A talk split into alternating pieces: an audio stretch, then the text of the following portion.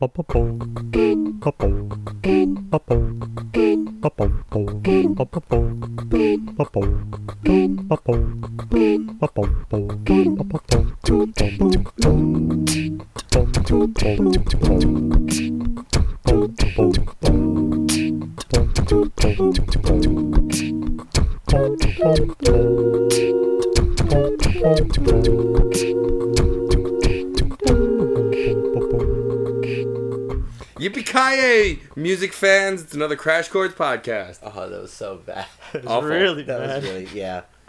Because we can't curse. Well, we're not supposed to. We Well, like you almost, because you had the M there. So I it's like know, I- mm, yippee And music mother- fans and friends. mothers everybody. and fathers and other individuals. The related. awkwardness lends a something to it. I don't know. I'm not and even happy, gonna try. happy Congratulations. families on one, two, three Main Street. honesty. Honesty. I'll go with honesty. That could work. Yeah, no, it really doesn't. No, No, it doesn't. really, not really at all. No. Um, Ah. it is another week of podcasting. Um, we're just coming off of yesterday, actually, spending our wonderful St. Patty's Day with the Wasties. Um, they performed a double set at the Way Station. It was, Um, it was it was pretty awesome. Like a full two hours of just Wasties music hitting my eardrums. Well, you don't get. I don't get Irish music like every single week or every single day or minute for that matter. So when it's condensed into that little time frame, I kind of like it. Everyone needs to get in touch with their Irish, just a little bit. Even if you're not Irish, get in touch with it. I'm Go fairly, touch visit it. Ireland. I don't but know. I I'm just saying like the safety dance is not an Irish song. Well, they Irishify stuff too and Celtify. They've said that. Yeah. And the the, The gag Iri- is the that Irish Irishify. the, the, That the- makes it Irishish, right? Eh, right. Okay. No, we The just ga- the- Celtish. The gag is though is that before every time they play safety dance, before that they go, this is one of the oldest and most well known folk Irish songs. It goes back hundreds of years. Like they set it up like it's an actual tra- tradition traditional song, and then they play the Which safety is weird because Had me they fooled. also have Gaelic speaking individuals They do both. Doing ginormously old Irish songs. yes.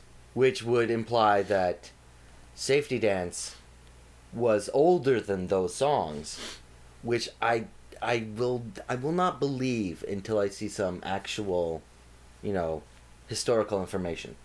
But that's just me. I'm a doubter. You like sourced material. That's okay. I do. That's I really do. okay. I got into an argument ear- earlier with Matt, and I gave him sourced material.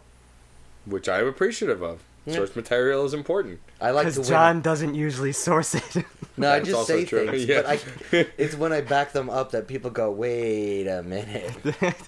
Um, that's enough of that, I'd say, before our album review. Do you uh, want to set us up for this, Steve? This was your pick. oh, I will gladly. Almost to the point of violence. This was my pick, and he stole it from me. This yeah, this was um my pick to the point of violence. In fact, um, Saint Vincent and her self-titled album Saint, Saint Vincent. Vincent. Thank you, You- John. You didn't join in. I, I, I, I didn't feel the urge. All right, all right. You didn't feel it. Didn't feel the love.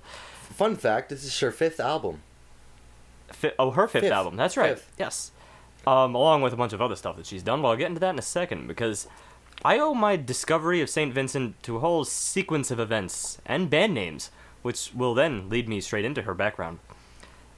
So I'm into this band called Beirut. Anyone know it? Yes, Baltic folk, really, really cool stuff, right? It doesn't seem related, does it? mentioned that Well, it's gonna be related. he made me listen to a little bit of it. Did Uh, I? I? I- That sounds like me. Yeah. Sounds like something he'd do. Yeah. So some years back, I got my friend Tasha into it, uh, just from playing it in the car, and apparently it was enough that sh- when she was working at, at BAM, Brooklyn Academy of Music, some years later, she ended up inviting me to a concert featuring them. Because I'm absent-minded and I never check for concerts myself. I wait for friends to invite me to said concerts, featuring bands that I'm head over heels for. It's a system that works for me. Anyway, the concert at BAM was called Crossing Brooklyn Ferry, which is an homage to the Walt Whitman poem, in case you're familiar. And I found that this was the closest I could ever get to putting like a pin on my tastes. It was a three day event though, and the day featuring St. Vincent was not the day I was there. Instead, I got into another band, one of the openers to Beirut, a band called My Brightest Diamond, featuring uh, Shara or fronted by Shara War- Worden.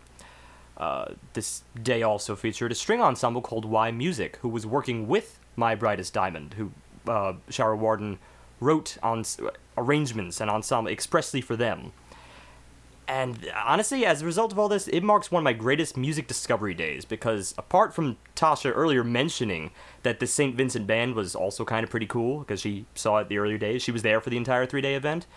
I really discovered them later by YouTubing my Bri- Brightest Diamond song We Added It Up, which blew me away at the concert, featuring yMusic. And I noticed in the related videos that St. Vincent had also written for yMusic. And the song was called, or the piece was called Proven Badlands. And this just blew my mind. This is where I started to put the pieces together in, in just all these different artists started coming together. Because like Shara Worden, the girl in question, who is St. Vincent, Annie Clark, Annie Erin Clark, they both were backup singers for Sufjan Stevens back in the days when he had these really giant projects like Illinois back in 2005. Really, really great stuff. And it seemed that no matter who it was, it seemed that once once dismissed from Sufjan Stevens' little harem of top tier musicians, they went on to have careers that were furiously unique. And amongst them was, as I said, St. Vincent and everything she's done since has been interesting, as John put it when she listened when he listened to this album. It was interesting. It was curious. At the worst of it, it's He likes to use these words to be vague. I I prefer vagueness in this regard, though. No, no, it's appropriate because uh, I, I wouldn't I wouldn't like introducing Saint Vincent to anyone, telling them exactly what to expect. Wouldn't be wouldn't be fun that way. Yes, actually, completely that is correct because I didn't know what to expect, and even if I had expectations, I'm pretty confident this album still would have blown them away. I, I did appreciate the cricket bat to the face when first listening to this album. Nice. Then I've done my my my my godly duty. when you say cricket bat, I can't help but just picture Shaun of the Dead. Just instantly, my brain goes there. Oh no, I go old school. I go uh, Casey Jones, and the whole understanding of what a crumpet is in under. Oh, understand the original cricket. Ninja Turtles movie. All all right, I'll give you that. Both solid nerd references, but yours was kind of a little out of left field. Yeah, but it's timeless. But but I'll take it. Again, he likes vagueness in his speech and his music. Let's uh, kick off the album review, unless there's anything else you want to share oh with no us. no no! No. He hasn't said anything about Saint Vincent herself. Oh, Oh, yeah. I've said enough though. I, I that's exactly where I intend to keep this until Oh. we actually get into the I music. here. figured that, Oh, Uh, that the, the only the only thing on I'll purpose. introduce is just Proven Badlands because it actually is it's it's separate even from her album work. Um, but she is a composer. That's the thing, and so is Shara Worden, and they were both affiliated with Su- Sufjan Stevens. So basically, this is a pitch to you. Check out anyone who is ever affiliated with Sufjan Stevens. I will take that under advisement. Okay. Wow, I'm trying to be as vague as humanly possible. He Yeah. seems to like it today. it's irritating to me. But, Today, who So knows? vaguely- Next week, maybe not. Who knows? yeah, who vaguely- knows? We're kind of a f- um, So let's get into this vague first track here. Vaguely called Rattlesnake. It's pretty actually vague, not isn't it? vaguely called Rattlesnake at all. It is in fact called Rattlesnake. Called Rattlesnake. And It's the intro track to the record. all over the lyrics here. It's pretty on, on the nose. And um, as far as expectations go, just from the initial beats of this track, it shattered any that I had. For whatever reason, I got it in my head, even though Steve said nothing to support this theory, but sometimes I don't need it. Um, I thought St. Vincent was an indie band. I don't know why. I guess their sudden popularity that I hadn't heard, really heard a lot about them until recently. This kind of thing Steve has for get, being kind of hipstery every now and then. Every now and then. I'm being nice. And so I never know the days to take it as a compliment or an otherwise. And but I guess today it's a success. I made those connections and went, oh, it must be indie. And boy, is it not. It's well, there are indie. You know, there's moments, any but- moments, yeah, throughout yeah. the, the album, but but, but not not Rattlesnake. Rattlesnake is a great intro that has this wonderful electronic beat that kicks it off from the beginning. It pulls you in, taking you by the hand and almost leading you to run. Well, see, that's the thing. Even just as we start off in this first track here, let's not ignore the fact that, uh, based on all that I've said about her being uh, a great composer and being influenced by many, many other great composers, this is a pop album. Really, at, at its at its core, I think, or at least it reaches out that way. The, the catchiness. It's it's once you look within that, that's where you see all the little complexities. Uh, and yeah, I, I agree. I mean, you almost I could interpret that that beat work uh, in this song particularly almost as like chip tune esque, just a s- No, it's a not chip tune. It's chip tune. No, yeah, it definitely goes. Well, that's that the thing. Definitely. In, is in, it's in the around that. pop electronica uh, brand, so uh, you're going to be getting a lot of Moog Mini Moog, I think. I think right, and also most chiptune bands, I mean, they're working off of things that are creating MIDI music. So anything that can create MIDI sounds are going to blend and sound similar to each other. Well, here's the thing. I, I, I agree with John on one point that at least as of the first track here, it's not so much like it it reels you in with this immediate depth. I think that's the reason uh, that I, I sort of labeled it a pop album. Not just for that, because believe me, the depth is coming. But this is a fairly bob your head to kind of song. There's a lot of ah ah ahs and ooh ooh ooh. So you know what? You saying it was indie earlier on, I mean, or saying it wasn't indie and that you expected such, I would almost put that label to this. Almost. Just almost. It's Right. off the wall and it's unique for her. At the same time, it's got that feel to it. Well, it was the digital personification of the drums, not just the beats, the drums, the guitars. Everything had a vibration to it that's associated with the MIDI sound, but they still had a very natural feel to them. Um, it was very present in that uh, digital guitar outro, but the the main thing is, it speaks to lyrically a separating oneself from technology the whole song is about wandering away from the roadwork into where they actually keep the power lines and finding yourself alone and experiencing uh, solitude, which is it's it doesn't seem to speak to any theme work yet. This is a good a good starting place though for what gets really built good start. for what gets built into the album as a whole, though, and you have to keep that in mind. Um, I like the fact that it introduces her character, and her character is always these little quirks that she inserts within her melodies or, or her interludes. In this case, you know, those ah ah ahs, and especially the chorus, when you have that running, running rattle behind me, there's this breathiness in that chorus that's it's almost in sort of a sexual manner, like how, how rapid it is. But of course, when she alternates the words, when it's sweating, sweating, then running, running, you at least feel the motion there. She's Yeah. involved in every word. and it, yes, what made this song uh, that perked more than just my curiosity, that really started me getting into the song itself, was during this uh, outro ish. I, I it's a it's a long repetition of the running, sweating back and forth. Uh, and while we say pop, it doesn't undergo any pop formulas in its actual composition of verse and chorus. It was the it's- no, additional it's more, it's more in line with it than you'd think. It really is. That's another thing that, that holds us up as pop, I think. Not with this outro. I'm saying that this is unique, and it Oh, the outros that- are actually yeah. It was that and the additional layering that took what had become a little stale for me beat wise. I really was starting. It was starting to wear on me throughout the other, the rest earlier two thirds of the song. But it was that additional layering and complexity that was being introduced here that ended with that guitar outro that I really started enjoying myself. Well, you know, what? you bring me to a good point, and I think I'm going to use this uh, as a bit of a jumping off for, for, for the next track and the later parts of the album. I'm And I- not ready that. All right, for you that go yet. first then. So the one thing I wanted to say though is that while I know that you guys had some minor issues with this track and that it wasn't as engaging as the later tracks that came, the thing that this track did is exactly what a great intro does. And I know that we throw around how good an intro was or classic intro and all that BS constantly. But what it really personifies for me here is it leads me my, by the hand gingerly enough for me to willingly move forward. There's nothing in this track that thrusts me into anything. It allows me to calmly walk through the track, enjoying my surroundings and choosing to move forward.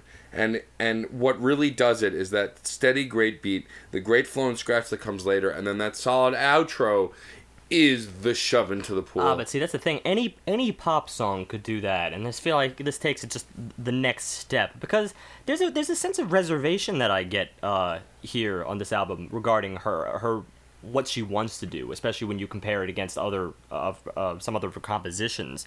I think she wanted this to be a little more of a lighthearted thing, and I actually caught in an interview. Uh, she mentioned that this this is her her version of a party album, but the kind that you'd play at a funeral which I think says a lot I, about what she was going for here. I, I really can't see that lighthearted ideas in this in in these songs. Well, this one easily. Thematically, musically, yes, content in the lyrics definitely does not promote mm, any. That's it, though. But That's, that's the what she's duality between the No, I part. But that's exactly what I don't she's see, saying. I don't see it transforming to a funeral unless it's possibly the death of society. And I mean, Well- I'm not. I'm. I'm saying that may. I didn't want to I, I you know, I yet, would but take it a is- little bit further than that. this is where I- we're going. In my opinion, if if you're going down that road, I would say the death of the self. Yes, there you go. That's a great, and that's something that comes up much later in a forefront. But even Birth in Reverse is about. She makes some grandiose claims. No, definitely, she takes it beyond the self in, in little moments here. But- I want to just pull back, just Oh, okay. here, just just to talk a little bit about the music here, because it it does a few other things. Uh, just considering what you said before about how it's you know you start to get little little little bits of complexity here and there, especially in her melodies, which are just you know again as I said, furiously unique. This album, it's littered with complexity, but not plastered in it. And I really, really love it for that for that simple fact. There's moments where she takes these simple, straightforward grooves, and then she just shuffles the cards. And this this track as an opener is no is no exception. But that's the thing. For the wrong audience, you know, this could be seen as like a street that's dotted with potholes. But for the right audience, it's like a row of gold coins that just press forward and collect. I like. The, I like the uh, uh, Super Mario illusion, like- and you like or that? Sonic, depending upon. No coins in Sonic. I, I have Or another Mirror one. I have another one for you. Another one. I, uh, morsels of endorphins. That's that's a interesting visualization. I'm telling you, this album is all about the visuals, and Yeah. I think that's a good place to go on to this single. The, the well, at least one of Birth the, one of the two big singles. Birth, in Reverse. was one of the more interesting content uh, expositions on the album because it was the description of an individual who has found the new information society. I disagree with that. Just a little bit. That's the thing. This song in particular, it's even more singly or more poppy than the first track. Uh, it exploded in particular. You, this this song in particular, it's in commercials now. It's it's playing on radios all over the place, and with good reason. It is outstandingly catchy. The lyrics themselves, like you're saying, the lyrics they're great too, but I don't want to overanalyze them. Almost just because of their very nature, because I think these are more like anti-lyrics than anything else. No. From the verse to the chorus. Now listen, it's all oh what an ordinary day. Take out the garbage, masturbate. I'm holding for the laugh. The dogs will bark, let 'em bark. The birds will cry, let 'em cr- let 'em cry. Here's my report from the edge. What's she gonna report at this point? Nothing has happened, and I think that she's No, aware no, of this, and it's the discover- wonderful irony. This is the so- society that we've created with the information age. She's looking at the real world and seeing nothing, and being enamored with nothing because everything is now online. Well, that's why I just, just disagree with you on the point With- that it's any kind of new. Well, I don't think we're really quite at the online business right here. I think it's it's more that there's nothing quite to say. No, the the chorus, like a birth in reverse, what I saw through the blinds, you could say that I'm saying phenomenal lies. Oh, you gotta read it in the meter entity- here. Like a birth in reverse when I saw through the blinds, you could say that I'm saying phenomenal lies. On the cosmic eternity party line was a birth in reverse in America. First of all, j- just from a poetic rhythmic standpoint, that is great writing. Yes. Yes. Even without even looking at the words. Yes. But the whole thing is, it is describing the not destruction, but decreation of America. Uh, It yes. in a sense. In a Yes. sense. No, no, I'll, I'll go with you a little bit there. But there's a reason I didn't want to over overanalyze these lyrics No. because this is the thing. No, That's this my favorite part of this album. this is, the that. thing. Oh, the lyric. No, no. Uh, I mean the lyrics, particularly in this song. Lyrics later in the album, we will def- we will definitely analyze. We'll get to that. But at this point, when you consider the birth in reverse, of course, that's death. Essentially, it's her No. way of putting death. No, yeah, it is. It's not destruction. It's decreation. No, it's death because I saw an interview. She said it was death. Sorry, sorry, shy down there, but it's true. Birth in reverse. It's just a quirky way of saying death. It's the way pu- she puts it, at least. And while I know that you guys are going back and forth about constructing or deconstructing the lyrics, I really want to take a moment to focus on the music here. I'm gonna get to it. I'm gonna get to it in just a second here. really stealing my thunder. First time I actually want to talk about the music first and have points to make. How about All how right, about all the- right, we'll trade. How about Go the, for it. How about the the heavy I'll levels come of- back. of of distortion used on the actual instrumentation? I found to be extremely beautiful in this song, and the guitar interludes were just pure enjoyment for me. That's I'm- the biggest part. The guitar interludes. That, of course. That, I mean, that was the most beautiful aspect. She's a of this for guitarist at heart, so I had to, you know, I'm glad I got that. And yes, and I agree with that, but I hadn't even gotten to that yet because this Oh. is a point in the song. This song is the first point in the album where I wanted to reach into my computer and pull out the drum machine and make out with it. That's a little bit difficult because the speed it was going at, you probably would have lost the lip. Probably. Yeah, one way to but but but you really get a sense of how and and it's to what you were speaking about in the first track. She knows what to do with this music and even though it's complicated, it's not cluttered and uncomprehendable. In fact, sometimes it's complex in its simplicity. And Yeah. and the way that these beats are looping and integrating together makes for a great rhythm that at its base is still not that complicated. It's what she does No, with it it's and how really she not. The, the, there's not a lot of complication. It, actually, it's really only at the end that we get a, quite a bit of complication. I'm gonna get to that in a second, but this is what I'm talking about. See, there's not much more to say about the lyric, about the music here than the lyrics, because it's almost like when you just look at that sing, simple chorus, it's as if she's saying at the end of the day, what does it all mean? It's it's like it's like she's taking these lyrics and it's some kind of metatextual commentary on how lyrical filler actually works. Like you could say that I'm saying phenomenal lies. The cosmic eternity party line is this some kind of conference call, sort of, that everyone's talking. Everyone's trying to discuss lyrics, and then all of a sudden, it just you know it. There's really Well, nothing yeah, to say. idea- It's like it's like she's just saying, you know what? I wrote this cool single, so I take these lyrics to mean shut up and enjoy the music. Well, there's nothing. and well, I and I love that there's nothing. She she's aware of it. and I can see that, and the the fact that you know she says um, the, the the the lyric about lies, the the idea that these pop stars who are creating songs that are essentially spewing crap, and there's actually a direct reference to that. There's a song by Nickelback that they did ages ago that was one of their biggest hits, Rockstar, where they sing about doing all of these things, drugs, fights, parties, all that stuff, and the biggest flack they got, besides for being Nickelback, was that they wrote a lot of song. After that song came out it came out that they didn't actually do a lot of that stuff they wrote about. They just wrote about it.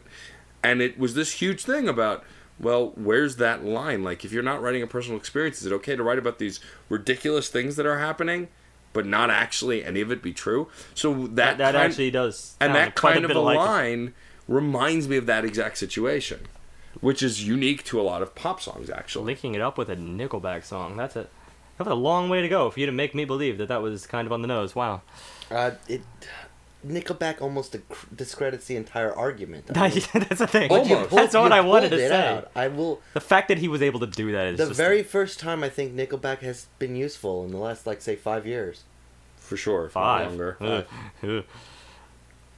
anyway, Let's focus on the bass because I want to talk about bass. It's a, it's like a synth that you kind of get. It's like a sine wave style bass synth throughout this track, and I think it also gave it this unique edge.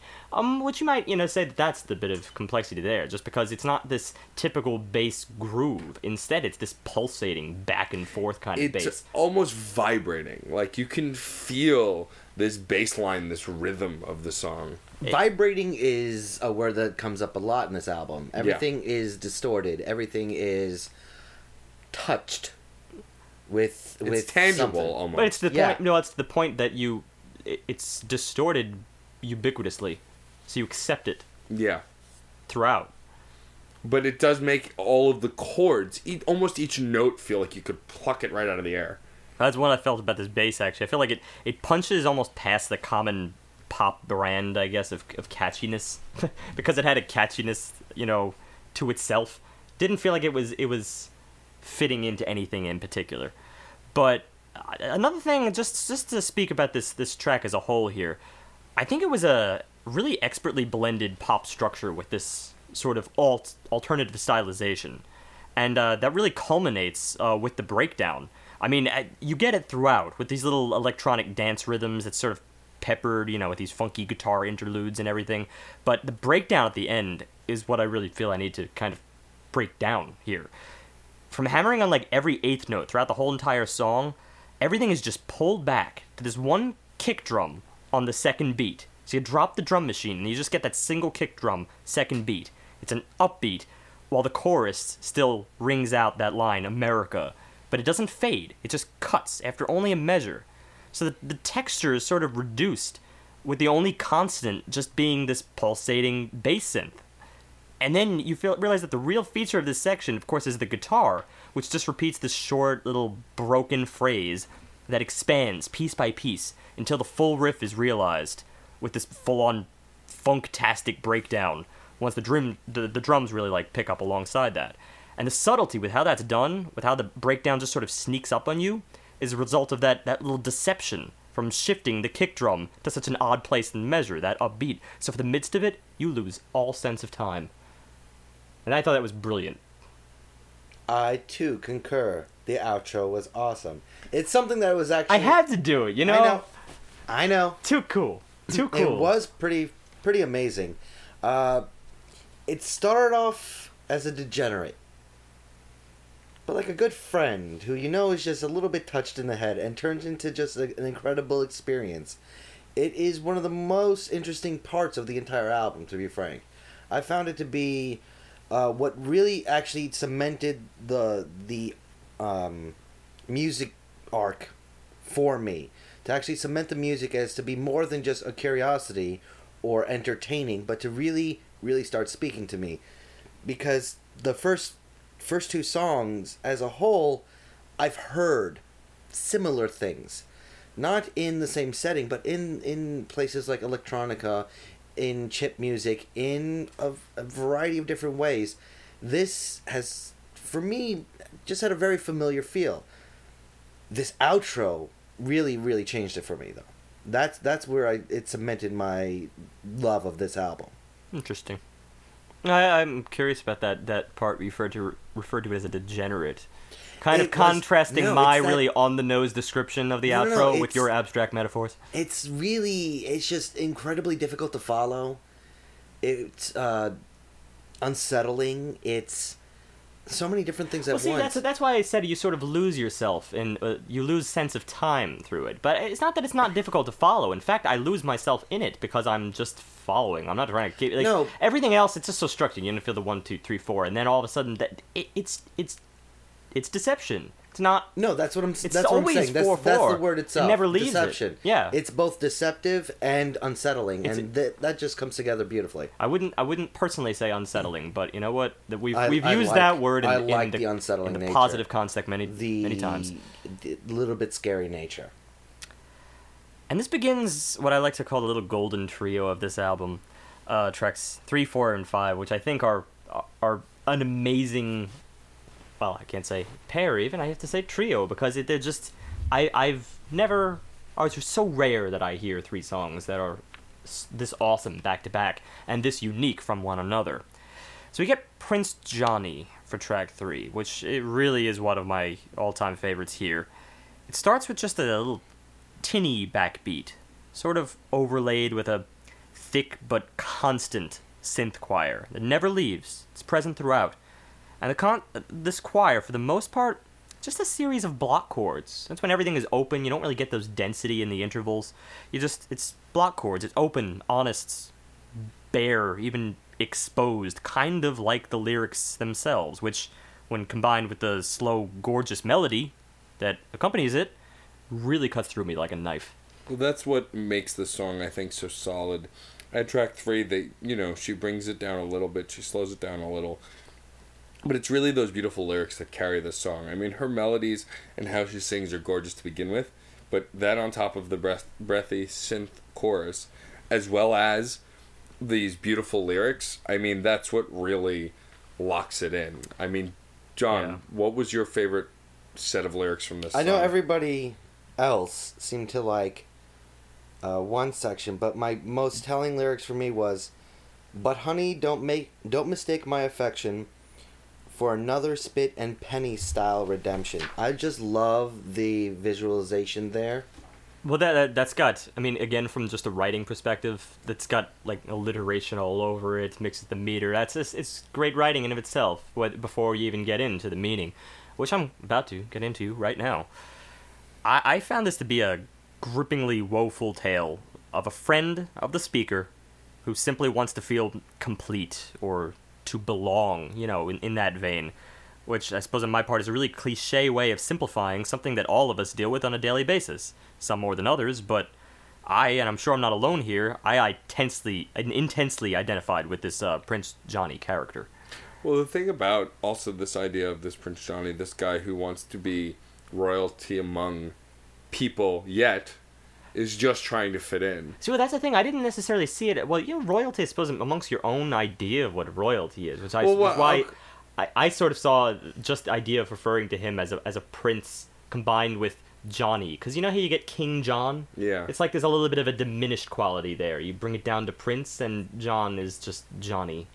It's I, I feel like it's just the sense that he's missing something. It doesn't have to be royalty. I mean, royalty is just a nice way of putting it. It's nice. It's a nice um uh, metaphor to accompany it, but it, it's just something is missing, which could apply to absolutely any one of us. Because the way the lyrics here are mostly tales of of the good times. They're mostly tales of uh, of all the things you want to remember. I mean, just considering, uh, remember the time we went and snorted that piece of the Berlin Wall that you'd extorted? This is, this is everything you want to remember about a person, and yet nothing that that he or they can focus on themselves, because they will always be trapped in this dark cloud that hovers over their head. You just can't pull them free. The word is malaise. Malaise is the is the exact word. To and I think that's something that everyone can identify is with is that that one friend or more who is just just can't get out of that funk and you watch them slowly destroy themselves and it's it's never easy it's probably harder than self-destruction just because you know being power being I feel anyway powerlessness is one of my greatest fears and it's almost unbearable Oh, it gets even more unbearable. But that's the thing. For the majority of this, it's telling of the good times. The verses tell of the good times. Everything seems sort of normal on the exterior. And then we get the chorus, and this is where I think it got me. Whew. The cry is Saw you pray to all to make you a real boy. This sort of silent misery. Just the idea of picturing someone praying almost on the verge of sobbing and this is this is relevant within the music itself the the climax specifically in that line for all its simplicity is one of the most beautiful sounds i've heard in months those block chords they move from the home of just g major to a minor the second or the ninth for that key and then while the choir rings out a minor she sings this climax of the line saw you pray to all stressing that word and fluctuating on it from B to A, B to A, D to B, B to A, like spasms from sobbing. And again, I just pictured someone praying and sobbing to all. That word choice there, as if praying to no one in particular, like no one can help him. Powerlessness, as you said. And it filled me with tears by proxy. And and what made that moment even more powerful is shortly after that moment we hit a point around the middle of the song around 2 minutes and 45 seconds where for just a brief moment i think no more than 5 seconds if even that long everything drops out.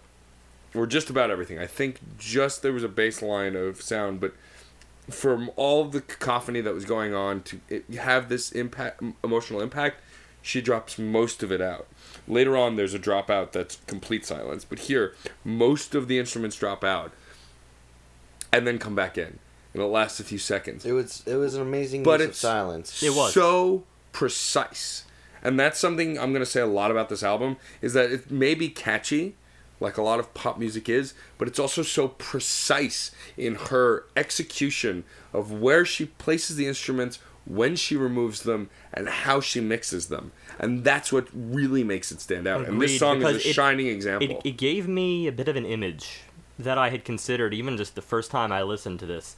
I consider, you know, even before I had really even really thought about, you know, what is going through this Prince Johnny's head.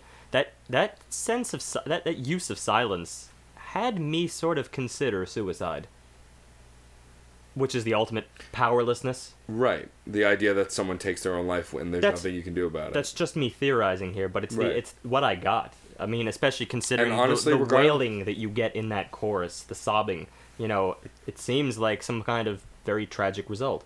and truthfully and and we can talk about this more in great in detail later like when you brought up earlier that she had said that something meant something even if that's the case, even if that silence that she put in this song meant X and you felt Y, Y is what it is because that's what you felt. Good Who cares what her message was? What you felt is key. That's true, and um, I, I still say that. Of course, that's. I mean, I think in it almost has the climax of the album for me within that chorus, though. The the way she fluctuates that word all, it's it. I. This is what music can do, essentially. This is the peak of what it can do. This is just just in in the uh, in the meandering around those notes. And this is one of the reasons why i talk theory here a little bit because just in in those notes just to top that a minor seven chord give it gives it the effect of a ninth and eleventh because she's singing the ninth and eleventh of that chord. So as i've said we're already sort of in a ninth technically in relation to home anyway after moving from the verse so there's just this constant elevation stacking ninths on top of ninths and then finally to the eleventh and I, I, I do love those upper partials as I've confessed earlier, and this is like the, the uh, expert use of it on top of block chords. I mean, it's very honest. I just have one more thing to say about this song, considering you mentioned it earlier. The bass, the bass is is is almost nondescript for like the first verse because it just takes the back seat. It, it's sort of an accent for the backbeat. It, it's it's punchy, but in the chorus, it it takes on sort of a funky role. So you get funk on top of this profound sadness, which I think really fits in perfectly to that quote of hers, a party album that you'd play at a funeral. Because I could jam to this, I could cry to this, and I could jam to it, which I did And there at are my piano. and there are moments in this album where that happens again. There's not a loss of funk in this record. There are moments of funk smattered throughout all of it. yeah, it's almost like I want to use that as the superseding um, uh, genre. Funk? Uh, No. I I would I would talk out of that just because I feel like there's so many element. I feel like pop is the best way to describe it in the actual meaning of pop. That it's a popular music that pulls from a little bit of everything. Yeah, right. There's too You're much. about that. there's so many influences of classic rock, '80s hair metal. There's We get that later, but we only Punk, actually get it a couple times. there's yeah, but it's it's it loses a lot There's of the smattering of instrumentation the other stuff. that applies to multiple genres. But speaking of multiple genres, actually, track four is something that did that had been done that I, I, I was kind of actually legitimately caught off guard, and I'd been caught off guard already a couple of times on this record. But this song starts with I have wrote almost, but it's not almost. After talking to Steve, it starts with a very distinct hip hop influenced beat. Yeah, it's a straight up backbeat. I mean, there's backbeats even since the beginning of this album, but this is definitely hip hop influenced. But Uh, and very so engrossing, actually. And and you would think hearing a beat like this to start a song that it would go into some kind of spoken word or spoken lyric. But no, she comes in with a smooth me- smooth melody that harmonically I don't even know how to describe it, but it just it resonates so powerfully over this very hip hop beat. The dissonance, that's what I was looking for. The dissonance is what's really polarizing and engrossing about the beginning of the song. And it's just started and you get all of this. oh yeah. It gets it hits the ground running. This is gonna. I mean, I, one of the reasons for this, of course, once we get into the lyrics here, which I think are some of the most brilliant, along I mean, as if anything could have topped those lyrics from Prince Johnny, this at least matches it to me. And uh, it, it, again, hit really, really close to home for me. I'm gonna describe this simply by isolating a single line here. Oh, it was a lonely, lonely winter. That's essentially the core of the song. Because when you look at everything else she's describing, it is snapshots of the internet.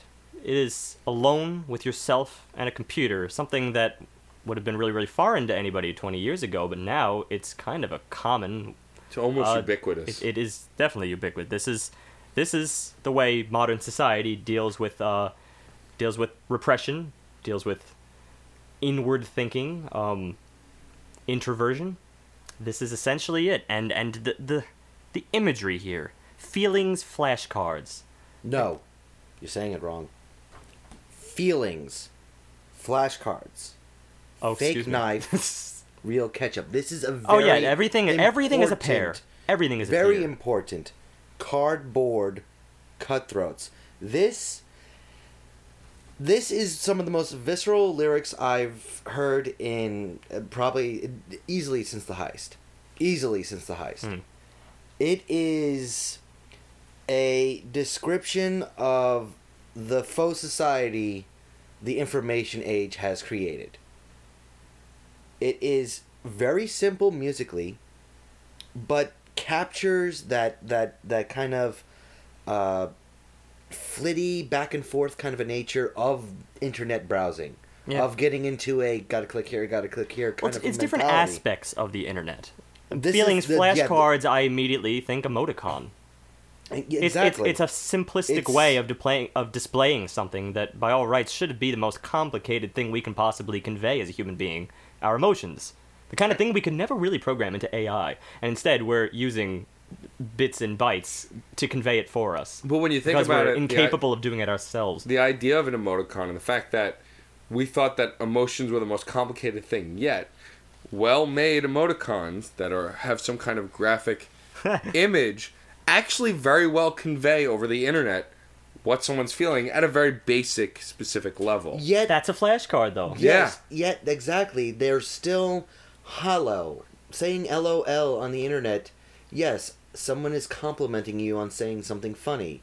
Yet hearing someone laughing at a joke is immensely different and immensely more satisfying. absolutely Agreed. The key to this song, because it, it's a, it's almost like a three part piece, is after we get our repetition of oh it was a lonely lonely winter, there is such a destructive tonal shift that in essence belies the entire faux society that the first part of the song is creating and presenting it to you with entombed in the shrine of zeros and ones.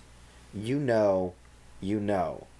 With fatherless features you motherless creatures you know. In perpetual night oh it's terribly frightening. You know you know.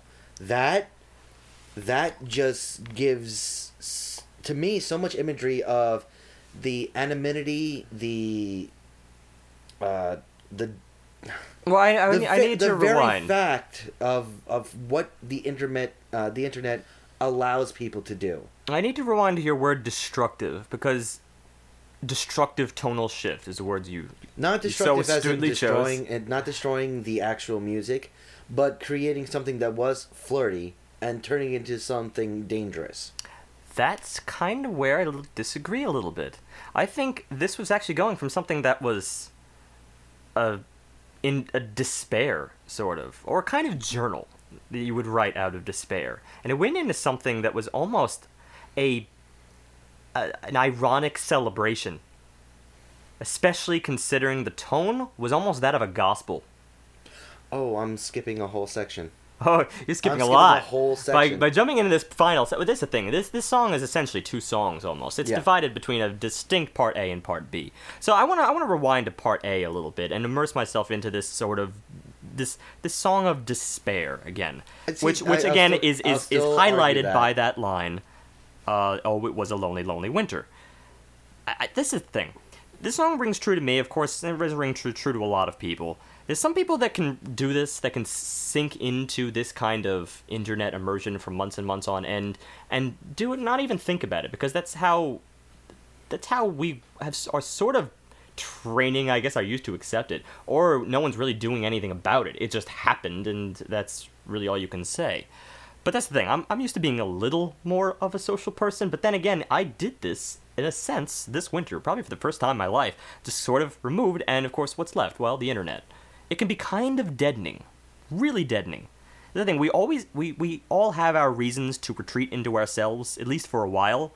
Uh, but it's essentially paralysis, and it's a little bit deceptive these days because the internet can make you feel involved. It can make you feel as if, yeah, oh yeah, you know, you're in touch with the news, you're in touch with everything else. This is the kind of thing, though, that that when Emily Dickinson did this herself back in like the late 19th century, people started to think she was a little bit nuts. but now we can do it and get away with it these days because of a thing called the internet. Well, I think that's fascinating how she explores uh, you know cowboys of information all of it it's just it's running to us we don't have to go out and seek it we receive it.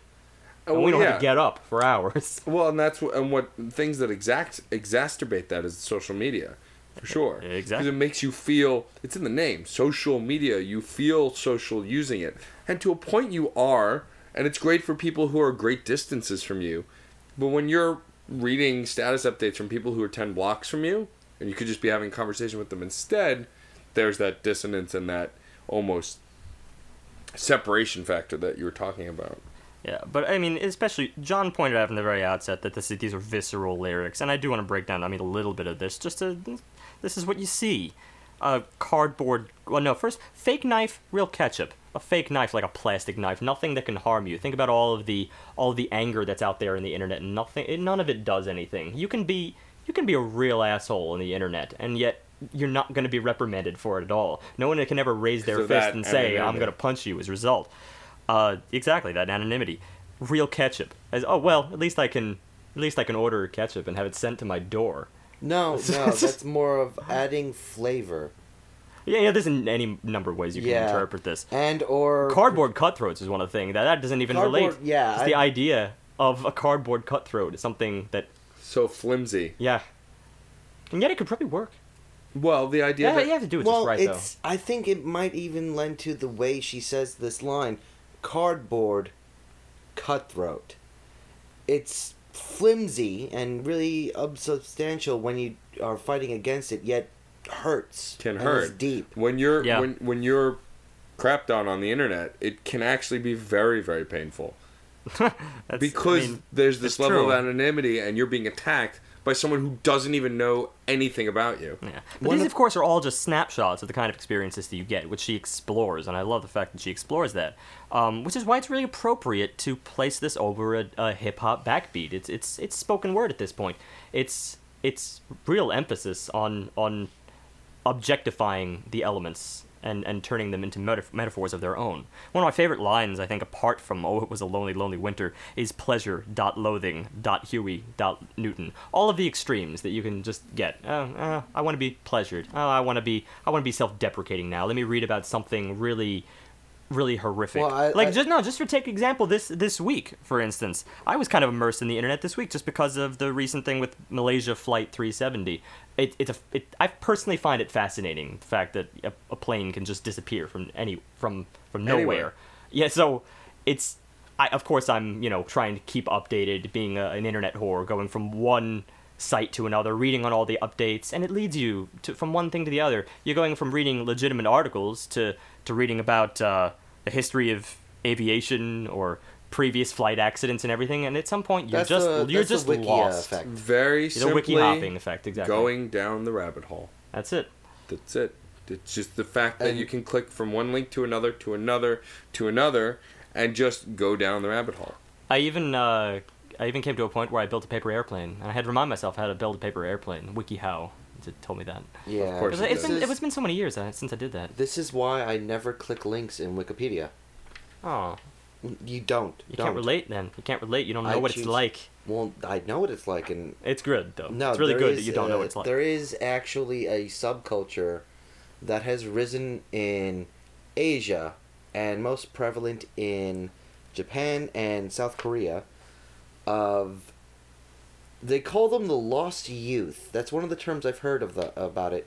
It is individuals in society, the younger children, uh, growing up to be adults now, that stopped existing for society because of the amount of time they spend on the internet. Interesting. These are individuals that do nothing but blog and type and talk to one another and one up one another. And uh, even further, nowadays, I've actually seen a few reports about individuals uh, committing suicide over such simple things as being trolled or being um, proven wrong about a Wikipedia article. Like, it's getting to be an legitimate epidemic uh, of what's going on with with youth. I'm not surprised. And there's a flightiness within this. I mean, uh, we're spending a lot a lot of time on this, but there's really a lot to say about this song above all others on this album. Um, of course, there's some things that are really right in the nose here. Fuckless pawn sharks, toothless but got a big bark. That's that's really the essence of of um of anonymity through the internet. Internet toothless, trolls. toothless, but got a big bark. And I also just you know uh, the way in which she says that it's it's it's quirky in of itself. Toothless, but got a big bar. It's again that use of uh, use of meter and shortness that she applies to almost every. It, it- gives meaning to every single word. Another one uh, that was interesting. So uh, on the rise of this particular phrase, because I do want to get into the music here uh, and off the lyrics a little bit. But first, one line. So Hale-Bopp, hail Mary, hail Hagia Sophia. Anyone knows Hale-Bopp is um. Anyone familiar with that? Of course, it's a comet, but it was the comet that actually inspired uh, the whole Heaven's Gate cult and everything. Yes. So uh, putting that right alongside Hail Mary, Hail Hagia Sophia, it, it's it. This is just information at this point. It, it carries no weight. It carries no meaning when you lump them all together. It, Heaven's Gate. I mean, Heaven's Gate is to one person what Hail Mary is to another, and then just lump it all into the building. Well, Hagia go- Sophia. I mean, the song is Hail the entitled, object. The song is entitled Huey Newton. Huey P. Newton, one of the original Founders, founders, of the Black, Panthers, Panthers. Yes. But you put him with pleasure.loathing.huey.newton. I mean, it devalues everything in there. And yet at the same time, if you go to that website, you know there's going to be there, there's a website for that now. There That's the thing. Well, of course, but that's the thing. I mean, once you that that is the essential. That is wiki hopping right there. You're hopping from one to the next. It's almost as if it doesn't really fuel you with any kind of in innate uh, desire to follow through on any one of these things because you're. It's just They all don't, at once. It, it doesn't matter because th- it just doesn't. It's just well, there's no time spent on either one individually. You can't immerse yourself in I either know there's one. a word for that insatiable link clicking. I know there's a word. Oh, there's definitely a well. Also, call it an addiction to information. And with all this talk about the lyrics and their importance, which Yes, have I want to get ton to the, mu- impact, the music right now. There's there's a moment in this song where we've had some great guitar riffs and some playing in the song previously, and there was a great hip hop beat to start, but what really knocked my socks off with this song, even over the lyrics, and I loved the lyrics, was the guitar shredding solo that is in this song. There's a shred on this guitar that rivals some of the best metal bands I've heard. It's just it's one of those things to just kind of really bring this song home. You know, that was in the B section, and the funny thing is that I was almost more involved in the A section. Of course, I do think that that B section, the reason it, it sounds sort of gospely, but that that that is a perfect uh, a base with which to have your your heavy uh, guitar solos you're shredding on top of, because many metal bands have done that. Either case, I kind of liked the mystery of Part A, just a little bit more than I liked the uh, the the build up. Because it wasn't really a build up. Remember, it's a dramatic shift, as you said, from from Part A to Part B. Uh, but Part A is much more graceful, in my opinion. Because Oh, as I said, it's it's it's entrenched in that despair, and the, what you get alongside that, uh, the, the two build-ups, in fact, to "Oh, it was a lonely, lonely winter." First, it it's it's downright defeatist. The first time it's it's iterated. Or actually, uh, no, it was um, excuse me, pleasure.loathing.huey.newton, and right there she ends on the seventh. And that was one of the moments where I felt utter, utterly defeatist within this, as if she's just right there in the in the thick of it, can't escape. Kind of similar to the previous song, Prince Johnny. And then when it finally builds up uh, to "Oh, it was a lonely, lonely winter," it was very just in the chordal shifts. It started to get very, very involved before finally sort of giving way to some kind of euphoria, which led into the B section of the gospel section. That's very odd how that turned, and I'm I'm I don't even necessarily have an answer for why this occurred. I think it's just to further support this idea of the randomness and polarizing effect of the internet and the culture around it. That could be one reason. I, I, I was leaning a little bit more toward um toward giving yourself away to addiction. Okay, I like the first one, too. there's misery and there's despair, and then finally, in the last section, it's acceptance, it's it's acceptance and uh, and immersion, complacency. complacency. Exactly. Uh, well, we would love to l- talk about this song all day, but unfortunately, And we're getting we there. have some semblance of a time limit on this thing. Um, so let's let's mosey on over to track five then, which is actually quite heavily connected to this theme. Actually, I feel the more that I we talk about it, that these three songs are pretty sharply interconnected, tonally, if not more. Um, Digital Witness is track five. Um, one of the first things I wrote is sax equals sex. I think what I was trying to say People say that in everything, though. Yes, I think what I was trying to say though is that these saxophones were so, just so hyper focused, but so well placed and well played that it wasn't like a fleeting. Here's a saxophone for the sake of it to give it a little flair, and then you won't see it again. These were present throughout a good chunk of the track, and they start in the intro.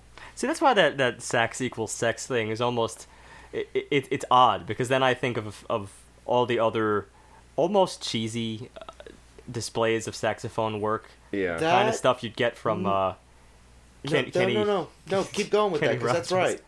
But this is it's totally different. This No, is this is using not. sax and a, saxes in a different way. no, no. I actually thought she was going for cheesy on purpose. I because Ah, of no, I didn't get cheesy here at not all. Not cheesy, just kind of tropey, tropey for a saxophone. Oh, I disagree with that fiercely. No, I don't mean that she. It sounds tropey. I think she was using them because of the way saxophone is usually viewed as a sexy instrument. Because that's the first thing Matt wrote down. But People think of it as a, as the kind of solo during- oriented it's- stuff, though. no, no, 80s soul. no, no, no. Here's my here's my explanation.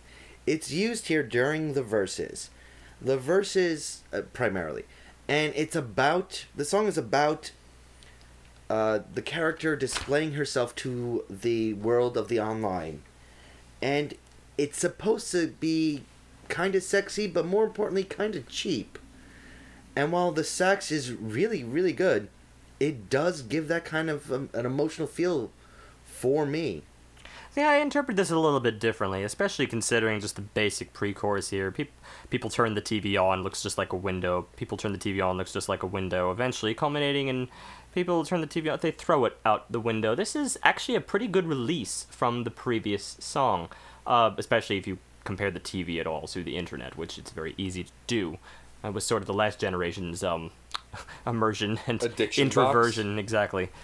But uh, here, I, I- you know I had a, an ex- interesting experience with this song. I, I was exposed to it a little bit earlier uh, than I actually was exposed to the album. Our uh, friend Amanda had actually shared it with me because, and I was sort of bemused by it first. She wanted to know just based on oh what what, what do I think of um of Saint Vincent based on this one song, which is just one way to represent this album of of a variety of extremes. That's the thing. I, I was definitely into it, but I resolved not to really immerse myself into it until the album. And I do think the context of the album makes it a little bit better when you consider uh, the meaning behind those lyrics now. Uh, since then, I've been thoroughly addicted to this. I, fun little fact. Pretty sure it's in Mixolydian here. I know I like to stress those little modes, and this one is. I stress that because the main riff here of this song is is those saxes that sort of hammer on the B flat before resolving to C major, which is odd, as you get that that seventh as opposed to, I mean flat seventh, excuse me, instead of just a seventh. So it, it's a fairly carefree major feel because Mixolydian is so close to major, but then with just that little flat seven added, that gives it sort of the essence of this song's quirkiness, just a little bit off from feeling entirely major, entirely happy. But it's those saxes that really drive it. They're this feels David Byrne influenced. And I say that Absolutely. just because of the fact that, of course, she toured with him for the past year. I left that out in my uh, in my um, intro, but it's very important, and I think she was quoted as saying she derived a lot of influence from him. In fact, I wouldn't even be surprised if it wasn't him with his entourage coming along to do this one little spot, and maybe didn't get mentioned as a featured guest. But of course, that's just conjecture. It's awesome. yeah, I mean, what really makes this song come together is that the bass groove, along with the way the lyrics are framed, and the saxophone, all really wrap up the track really nicely. But the one line that really got me lyrically on this song, I actually wrote down the lyric, is how she repeats, "Give me all of your mind," and it's this idea that when watching the Idiot Box or some equivalent of it. It's like it's pulling your intelligence away. Give and me that's all of where your you mind. and that's exactly the spot where you get that sort of hypnosis in in these steady short staccato uh, sax ensembles Yeah. that hammer out on that B flat before finally returning to the C. You know, just repeat short, and I can see I can just picture her, especially as a composer here. I could see her just sitting down, sorting out these little rhythms on paper and having fun with the rests here and there, the space here and there, all those little staccatos, sorting out where everything goes. It's like you said, Matt. This is very meticulous in the way it's put together. There's no Precise. accidents anywhere over this. And this was probably by far my favorite song, and that's tough to say on this record. It really is. But something about the construction of this song, plus the lyrics, plus the dancey beat, plus the sexy sax, really solidified it as one of my favorites for sure. You know, I still do disagree because sexy was not the word that I, I, I used to describe it. But you- know what? It, It's not that the it was, sax it was, was very sexy. danceable. The- it's not that the sex, the sax, the sax was sexy itself. The sentence is made to be hard to say. Yes. It was more the fact that I equate really enjoyable, purely euphoric stuff as sex. Oh, all right, then I get you. Yeah. All right. Like this food is sex in my mouth. That kind of idea that this saxophone was sex to my ears. Yeah, I do something similar, but at some point I feel like I need to cater to an audience that is not always thinking about sex. So I'd say, hey, you know what? It's different. But Right. um, no, it's it's it's very addictive. I guess sex can be addicting, for sure. I I want to say one big thing, and that is the impact that Huey Newton and Digital Witness have together. With Huey Newton, it's it, it decries the the segregation of man from each other, and Digital Witness even goes further to just it talks about the separation of man from mankind, where we're becoming less social creatures, where we're becoming individualistic, which is not a bad thing, but super individualistic, where we only can can interact and achieve self achieve worth through external forces where we can only truly be alive when we're living a life of choosing presented in a digital medium. And this is one of the most impactful things I've ever come across because of that. It's it's that combination of the I, I, it's it's so it's it's kind of ineffable for me. It's the combination of the Huey Newton just pure information overload that the internet gives us to the mind-numbing ideas presented in digital witness that just shows both sides the the frantic nature and the numbing nature and how neither are truly productive for society. Neither neither are truly worthwhile. Both are just pure leeches on on the lifeblood of what what it is to be a person. Yeah, I mean, I, I- think a lot of that was was uh, we ran through in, in Huey Newton. I, I I still am on the side of the fence that this song is somewhat more of a release from that, considering uh, No. how it turns back on itself with the final line. People turn the TV on and throw it out the window. that's not the final line no, uh, the final the final twist on it after finally after all Yeah. the times of saying it looks just like a window. Finally, That's- that's the whole throw it out the window. That's the Be whole done thing. with The way it's followed up with, "I care, but I don't care. Oh, I want all of your mind. Give me all of your mind." And that repetition, as Storm was saying, and then the final verse of "Digital Witness." What's the point of even sleeping? If I can't show it, if you can't see me, what's the point of doing anything? All right, then I put it to you. What what what do you what is your take on the um throw it out the window? That's a very pointed turn. But it's a If, very if brief- anything, it could even be an allusion towards the fact that now we have it, our TVs in our pockets. Okay, that's not bad. Now. I'll consider that. Seriously, considering we just went through Huey Newton, uh, Huey Newton, that's a funny, uh, a funny point to actually follow up a song that discusses modernity with a song that's talking about the ditching of the old. But think about how many times you yourself have been just up late because you're hooked on a new drama or comedy and you're going through it and you're on Netflix and you just, ah, I'll watch one more episode. Or you're on YouTube, I'll watch one more video, or you're on such and such, and you're like, oh, I'll just, I'll see one more dancing cat, or demotivational poster, or this, that, or the other. Yeah, I'm not proposing there was too much emphasis here uh, placed on on on song organization or track organization within this. It's I, I would perceive this as as if that was truly the reason I would perceive this as as perhaps maybe should have preceded Huey Newton. Huey Newton. No, But, no, um, I'd like the fact that it is the opposite. A nice I homage. Love, uh, yeah. You The- know the what? Uh, you know what? What's also the good about that is that means you can look back on it and kind of laugh. The TV, and that's kind of what this song is doing front to back, which was what makes it so enjoyable. Some kind of dance to honor the era of the TV. Yeah. and this mind sucking leech that's starting to get further from our lives yet hasn't really gone anywhere because we replaced it with the computer and the internet and all that stuff and all la la la la. Exactly, There's a exactly, lot cetera, to go cetera. into here, But that's a funny thing, though. but it's what I do have to say. because of these two songs that I am now a true believer in Saint Vincent. It's a wonderful pair, and as I said, a wonderful trio. Because uh, even even though Prince Johnny is a little bit off on a different front, it it it the lyrical weight there is of the same exact quality, which is what makes this such an amazing trio. And we will be getting into other stuff here, but oh, of what a to put those three songs back to back really hikes this album up very very highly in my opinion.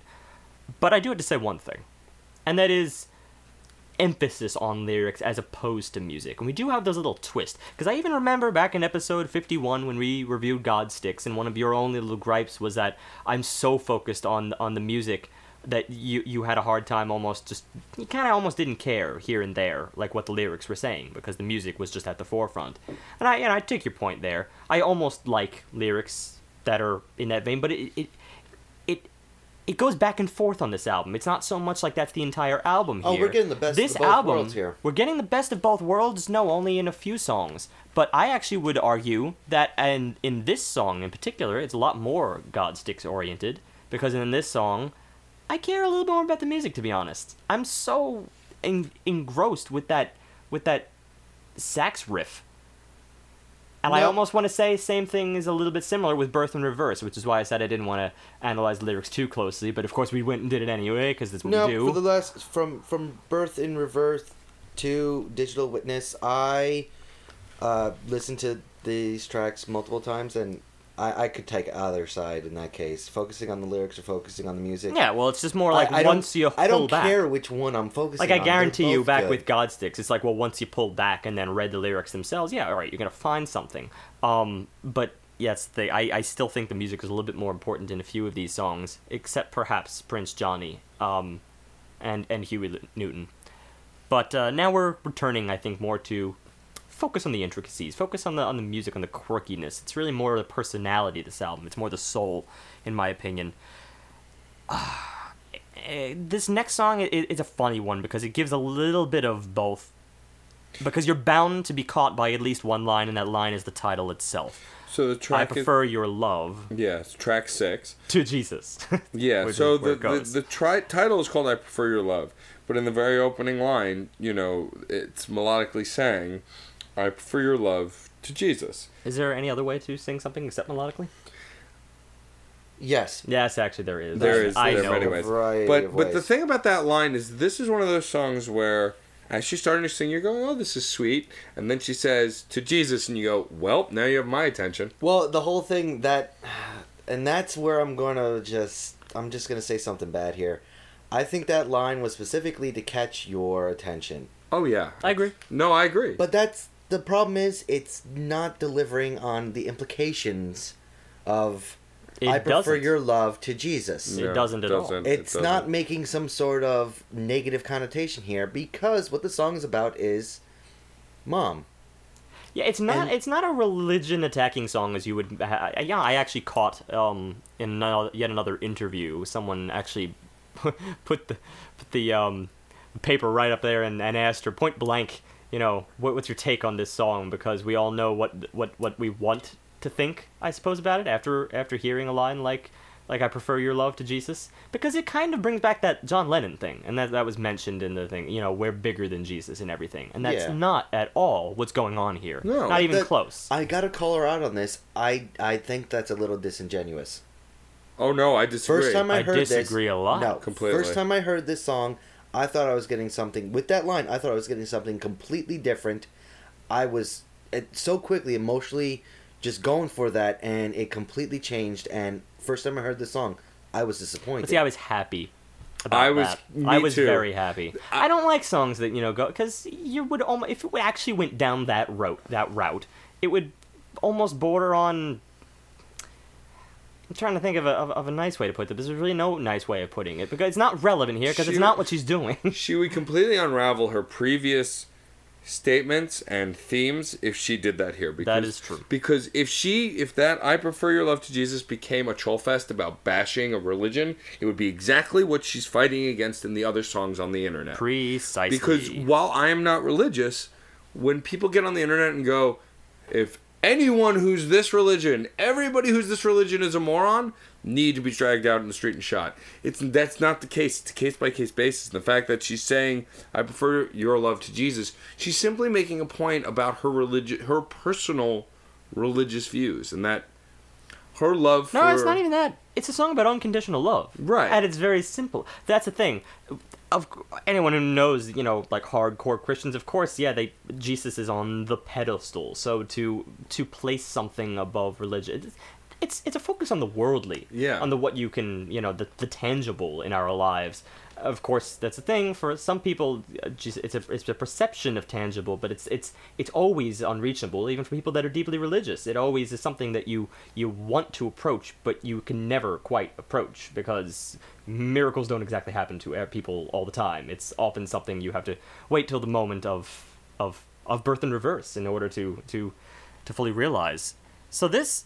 It's just a song about the worldly experience of it. It's just a I, I, I like the metaphor, and I do agree with you, John, on one point, and that is yes, it is it is an attention grabber. Which Yeah. it's not that it's just disingenuous, but it is a, a a a reach out. Hey, look at me! Like this song is going to be a little bit, um, you know, off the cuff. Yeah. except it's musically it's it's exactly what you would expect for a love song to your mother it's exactly what you would expect Um, i was not surprised by anything and up until this point i was getting surprised every 30 seconds in these songs i was not Well, that's surprised by rare, a though. single aspect It's rare for an album, and that's the thing. I don't. I like. Yeah, it's worth noting. It's worth noting. There's a reason why I called the previous three the Golden Trio, and why I did not include this in that trio.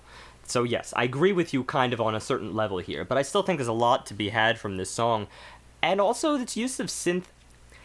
There's a thing there. I, I see how you'd see it as perhaps a little cliche in some regard, but there's a, a style to the Mini Moog use throughout this album that's very of this album. Yes. No, I will agree with that. It's still a beautiful song and it still has just really heartfelt lines that I kind of wish I could say to my mom It's Yeah. touching. that I that could come up with myself. With, Yeah. with the ending line before it goes into the final verse, uh, final uh, final chorus.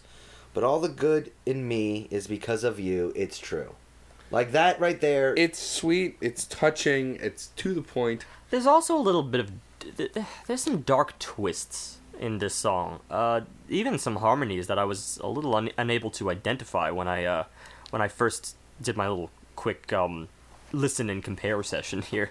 But th- th- yeah, there's some mystery in it.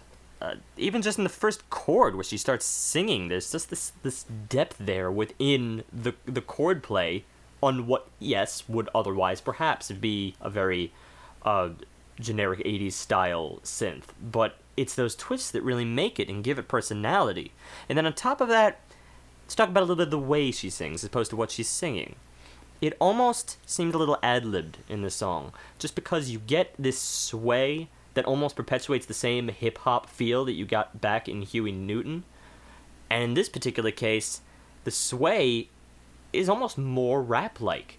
The way in which the uh, certain lines here, there's a meter there where she's in between the beats, not exactly falling on it, or if it is, it's this very loose triplet or quadruplet kind of thing. It's it's it's all over the place a little bit in the way she sings, See. and that darkness contrasts it. I rather like that. I'd say it's looser, but improv improvisational. I don't know that I'd go that far. No, that, that's it's just a, a it's a way of me putting because it's it's somewhere in between. it doesn't feel it- as precise as other things were on the record. as calculated and to the point. There was a little give and go here. Yeah, ad, ad, ad libbed is not the right word at all. There's a there's a word that would go with some kind of beat poetry. There's an supposedly. ebb and of course, flow. Not even, not even. But beat poetry itself, of course, has sort of. Well, fine. For lack of a better term, we'll use it. Ebb and flow to it, Yeah. or just flow. That's usually the Yeah. word they use for any rap.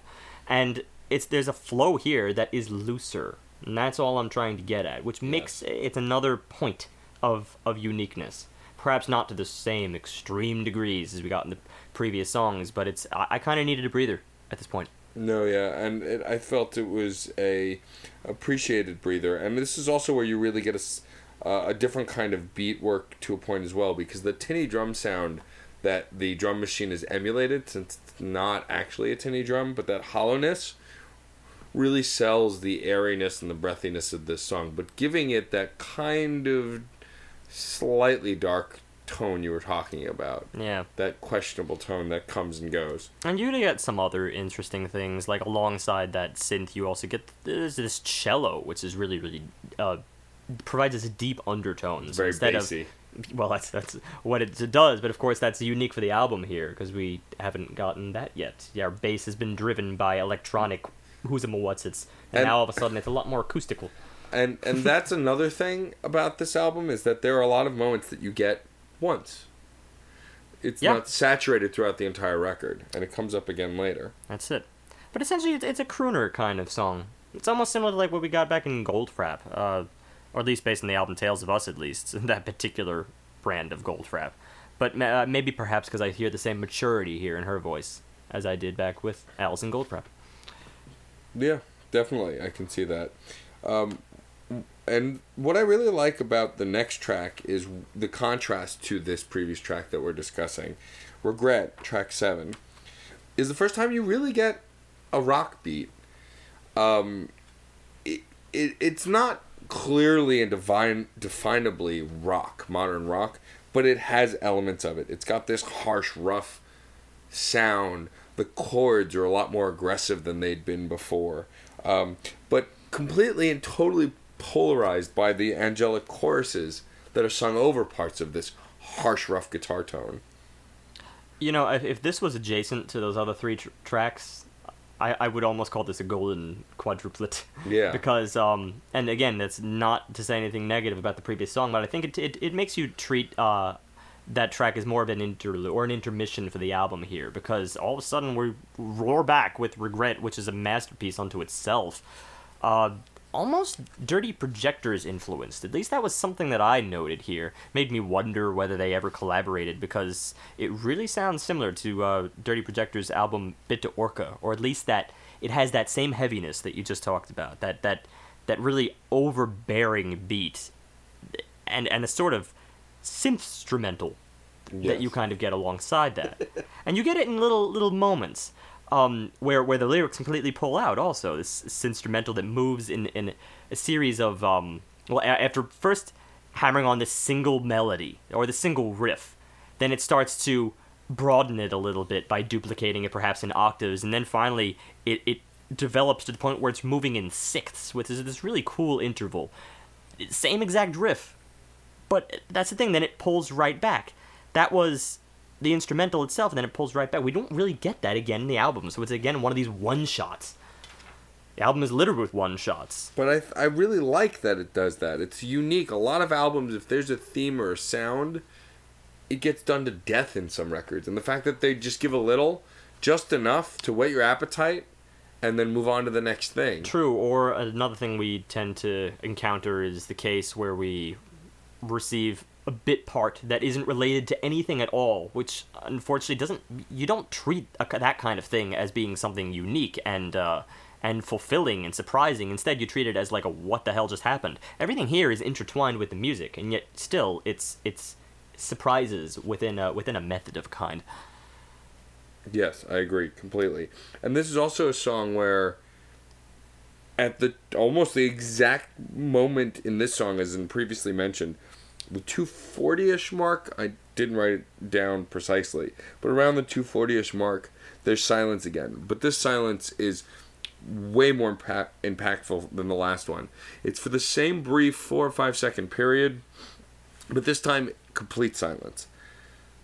Everything cuts out. I can't verify if, if that's the same part, but there's there's there's a lot of really unique build-ups in this song, and one of them uh, there's um this part where sort of chaos starts to settle in, and It could be just just uh, that silence could be what just follows this. Chaos settles in, and it's like there's this phasing sound again, that sine wave effect going back and forth, phasing like in and out of time, and then there there could be that silence right at that particular moment. It was, and and that silence dropout is more impactful this time because pure quiet is just as as impactful as volume, and the fact that she removes everything for four seconds, which on a record is an eternity sometimes, is really what really got my attention in this song. That in itself was preceded, I think, by the, a really, really intense bridge, which was another moment of euphoric beauty.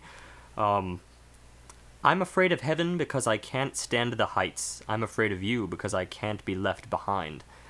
Just words aside, the melody at that particular moment, combined with that phasing in the background, was was phenomenal.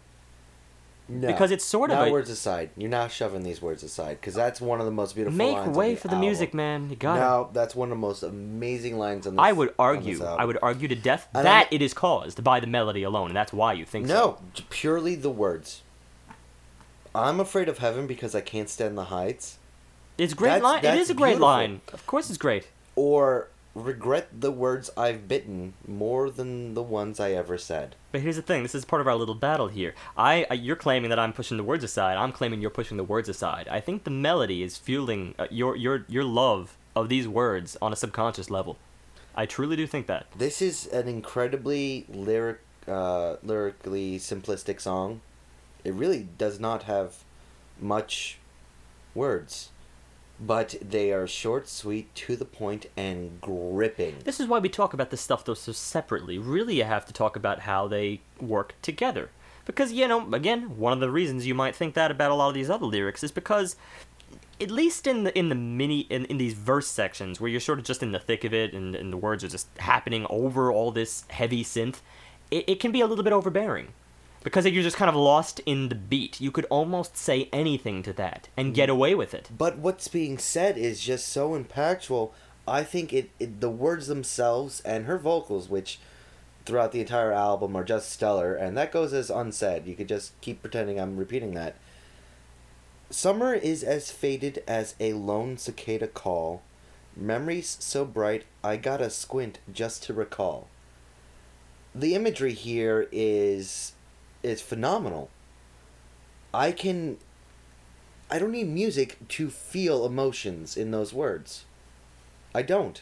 Those are just beautiful, beautiful lines. Beautiful, I don't beautiful particularly things. need it either, but I think it it Together, it there makes is a one re- of the there most... is a reason why I highlighted the "I'm Afraid of Heaven" line as opposed to the "Summer's Faded" line, and that's because of the music, and that's the power that it has. I will say that in here we got both of the best of both worlds. that's the ultimate climax of the song, Yes. essentially. And this song I think meshes both the lyrics and the music together. And in this case, you can't take one without the other. Probably they're not. they're no. integral in hitting the heights because regret is just aptly named. It is a personification of an emotion. but I can't stand the heights. I'm afraid of heaven. Ah, boo-hoo. Get over it. Uh, But it this this is a really just this is an emotional. Uh, uh, this is a personification of an emotion, and that's something that is always hard to do. We talked about it before with the flashcards. It's hard to just create something as ubiquitous as regret, and put it in a song. This does it. yeah, but who was the one animal all by yourself? All of us, all of us. Who is the one animal? Who is the I, I one animal? They are separate. Yes. Well, the words just lump it, alright? That's why lyrics. This is why words cannot always do it justice. Otherwise, this would have been written in a poetic fashion. The music is what makes it, and that's really what she does as an artist. I'm really glad that she's as good of a poet as she is a composer. Which brings me to Bring Me Your Love. Another really, really Loves. interesting. I believe it's plural. Loves, yes, it is. they are Yes, you're right. It's plural. There's Bring me your than one. loves. I thought it might have said uh, "Bring me your love" as the title, but then in the in the lyrics, oh, it's definitely "Bring me your loves." They are And this is They where are a multitude. this is where the composition is going to be shining ahead of the lyrics because this was this was for me a little bit a little bit sad in that respect. Well, yeah, this but, was a rhythm, rhythm, rhythm heavy track. right, but that was, I think, the goal from the get. Is it was more about the rhythm and the implication in the rhythm and the emotion in the rhythm than the words being said. Again, uh, how it, how it's sung versus what is said. Exactly, and that's where the choice of lyrics was actually lends to that because while not mindless, they were a little bit numbing in that respect. So you were better able to focus upon the really, really awesome electronica beat that's going on here. Okay, I have a callback. Uh, back to track two, the other single, Birth in Reverse. When I noted at the very, very end of that track how everything sort of starts to unravel because of the. You, you lose your, your, your place in that particular breakdown. You lose your sense of time at My that moment. degenerate outro. Yes, as whatever whatever we need to identify it, you know. Oh, yeah, I gotta have my metaphors. And then here, we get something surprisingly similar, and that's when all the instruments pull out. Especially, I think uh, it wasn't. It was barely even there in the beginning. But the first time you get that full "Bring me your loves, all of your loves, your loves, I want to love them too," you know, it's a cappella. You Yeah. don't get a beat alongside it, so again, you lose your sense of time. This is an expert use of a little thing called hemiola, which I've described to you before, where you're slightly off the beat, uh, uh, sort of evading the measure a little bit. So that way you can't feel it in that same like one two three four one two three four like you should because you're somewhere in you don't quite know. You don't have the frame of reference. You don't have the beat to tell you. So it you can just take it as some glorious a cappella uh, display, and that's it. But of course, once you add the beat, it makes a lot of sense. It's really really cool. Bring me your loves, all of your loves, your loves. I want to love them too. You know all in 4-4. It's deception, and I just love that. Exactly like what occurred there, which seems she's also an expert at, or at least in artistic, uh, in an artistic fashion. A lot of people can do it from a technical fashion, but to put it in a song really tastefully like that, great. And this is a song also where instrumentally we get something we haven't heard before. And though this instrument on its basis level is fairly simple and used everywhere almost here because it's not featured anywhere else and it's a great accent to the already fantastic beat work that's become ubiquitous with this record the tambourine in this track really focuses out the rest of the song Yeah, it's funny you you keep, you may mention that He tambourine. loves his It- tambourine. I, he mentioned that earlier, and I was just like, "That's cool," but you know that that I would probably I argue is more of a is more of a timekeeper than anything else. No, like, it's no, not I so see- much a reach out. Actually, I see it as more as an exclamation point than a timekeeper. It does a great job of It's accenting. an act. Well, yeah, it's a, the job of the accenting- instrument. and But- that, but but- that's what i said I don't- It's the but- very fact. It's it's not a timekeeper. It's not a tick. It's not a clock. It's not. It- It doesn't give the illusion of passage of time or anything like that. It's a punctuation mark. It is, you know, But, um, exclamation. We have gone off on tangents before. I never thought I would break down a tambourine. But it also comes and goes. It's not always in the forefront, keeping that rhythm.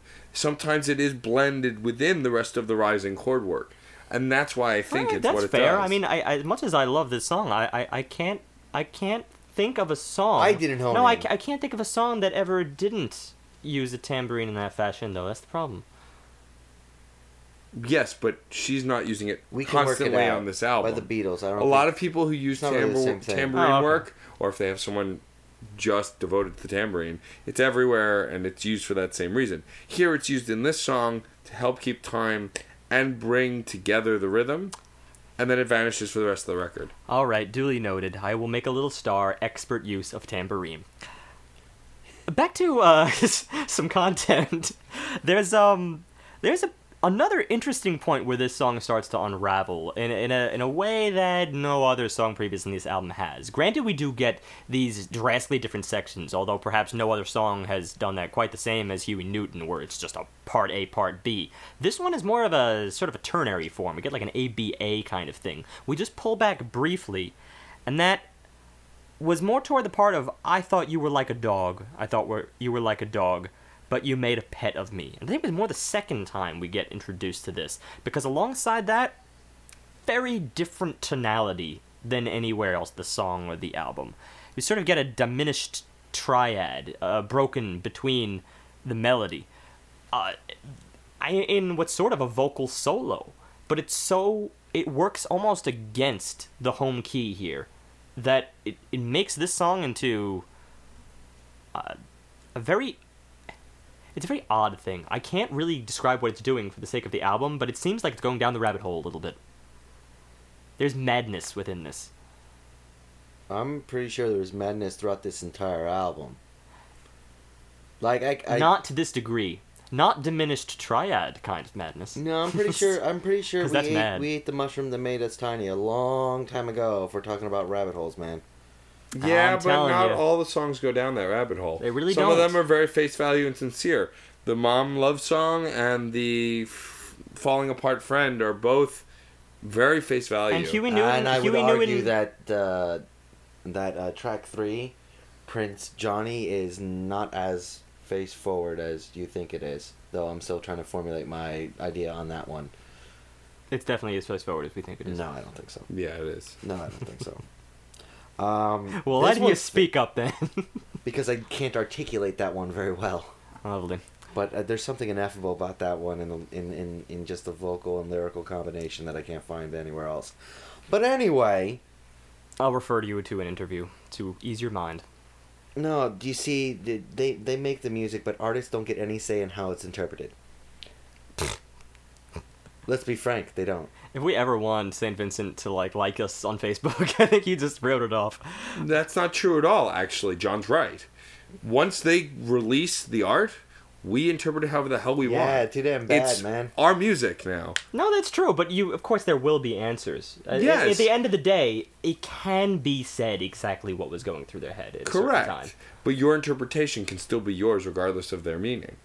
All right, fair enough. At least it, I, it's more like what you take away from it will always be yours. Yeah. That's that's a different thing, though. Yeah, I usually- interpretations do kind of come to a head a little at, at some point, um, or it's more like, well, that was an unexpected but pleasing result, that kind of thing.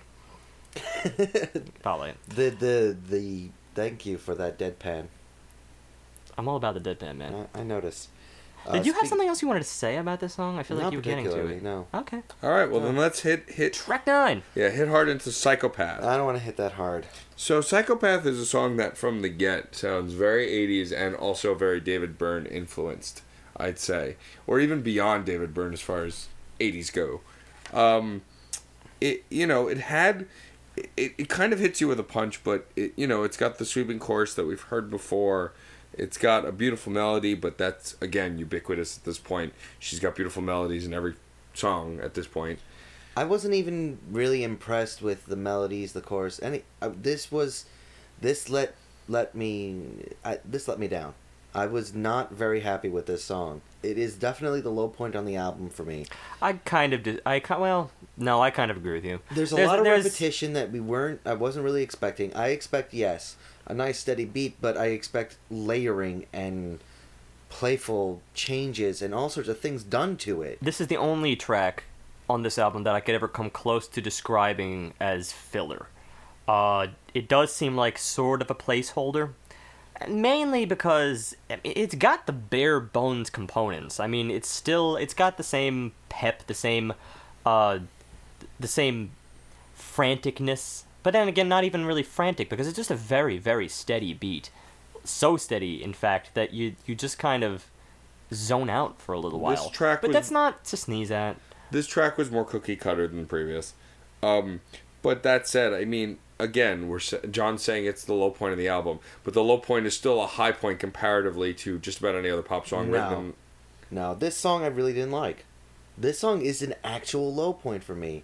I I kind of I just zoned out. I There was nothing lyrically. There's the vocals are really the best part of this, and I got vocals like this throughout the entire album. I'll meet you halfway. I'll go somewhere in the middle there. That's exactly what halfway means.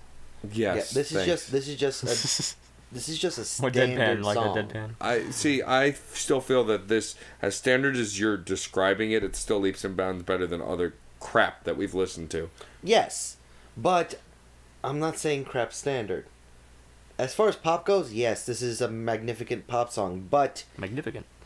that's like that's that's the booby prize here. Yeah, but my point is that it's still good. It's not great. It's not excellent. Well, this but is a no good. nothing Yeah, argument we're just ever going I've back heard and one. forth. Yeah, this Uh, one. eh. I'll, I'll, I'll I'll note certain little things here. Especially there's there's more of a familiarity with this song, uh, more of a less Saint Vincent less of her personality in this. I think we've heard some other things here that we could say, like, all right, that's a little bit '80s ish, and then we're like, wait a second, that that's that's Yeah. her very unique take on it. But this particular one, I mean, it almost reminds me of something legit, especially the the little interlude just between um between the lines. So I'm standing in the sand where we said it's the best day of my life and meant all of it. And before we then go to keep me on your soft sights, the chorus, when all the rest have moved on. It's still very, very sweet. I'll keep you in my soft sights when all Uh, the when crowd start- has when gone they double home. what I think is the chorus. No, no, it's a distinct chorus. There's no question about it here. But it, it contrasts, the, just because it reminds me so closely of something I can't even put my finger on, it, it contrasts the uniqueness of this album just a little bit. but because point- it, it is more so, and I do hesitate to say, more of a generic pop. Yeah, and that's where we, we've said it a lot of times with a lot of a lot of different songs. Too little, too late.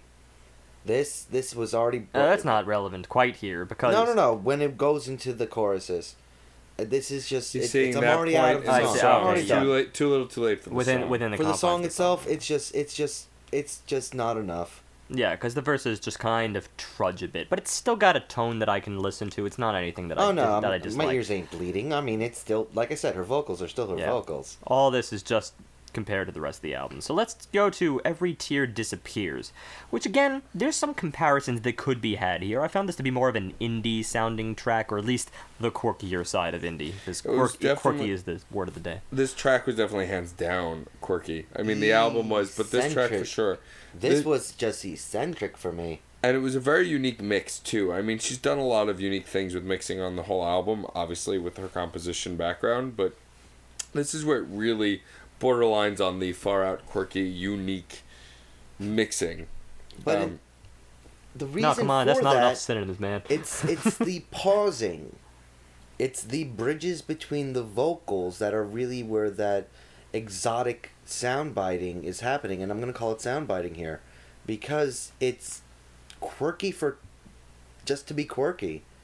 I th- it doesn't go anywhere with it, and that's that's was what's disappointing because there's some really really interesting five to fifteen second things going on, but they they felt like they were just being put there instead of being grown there. It didn't feel organic.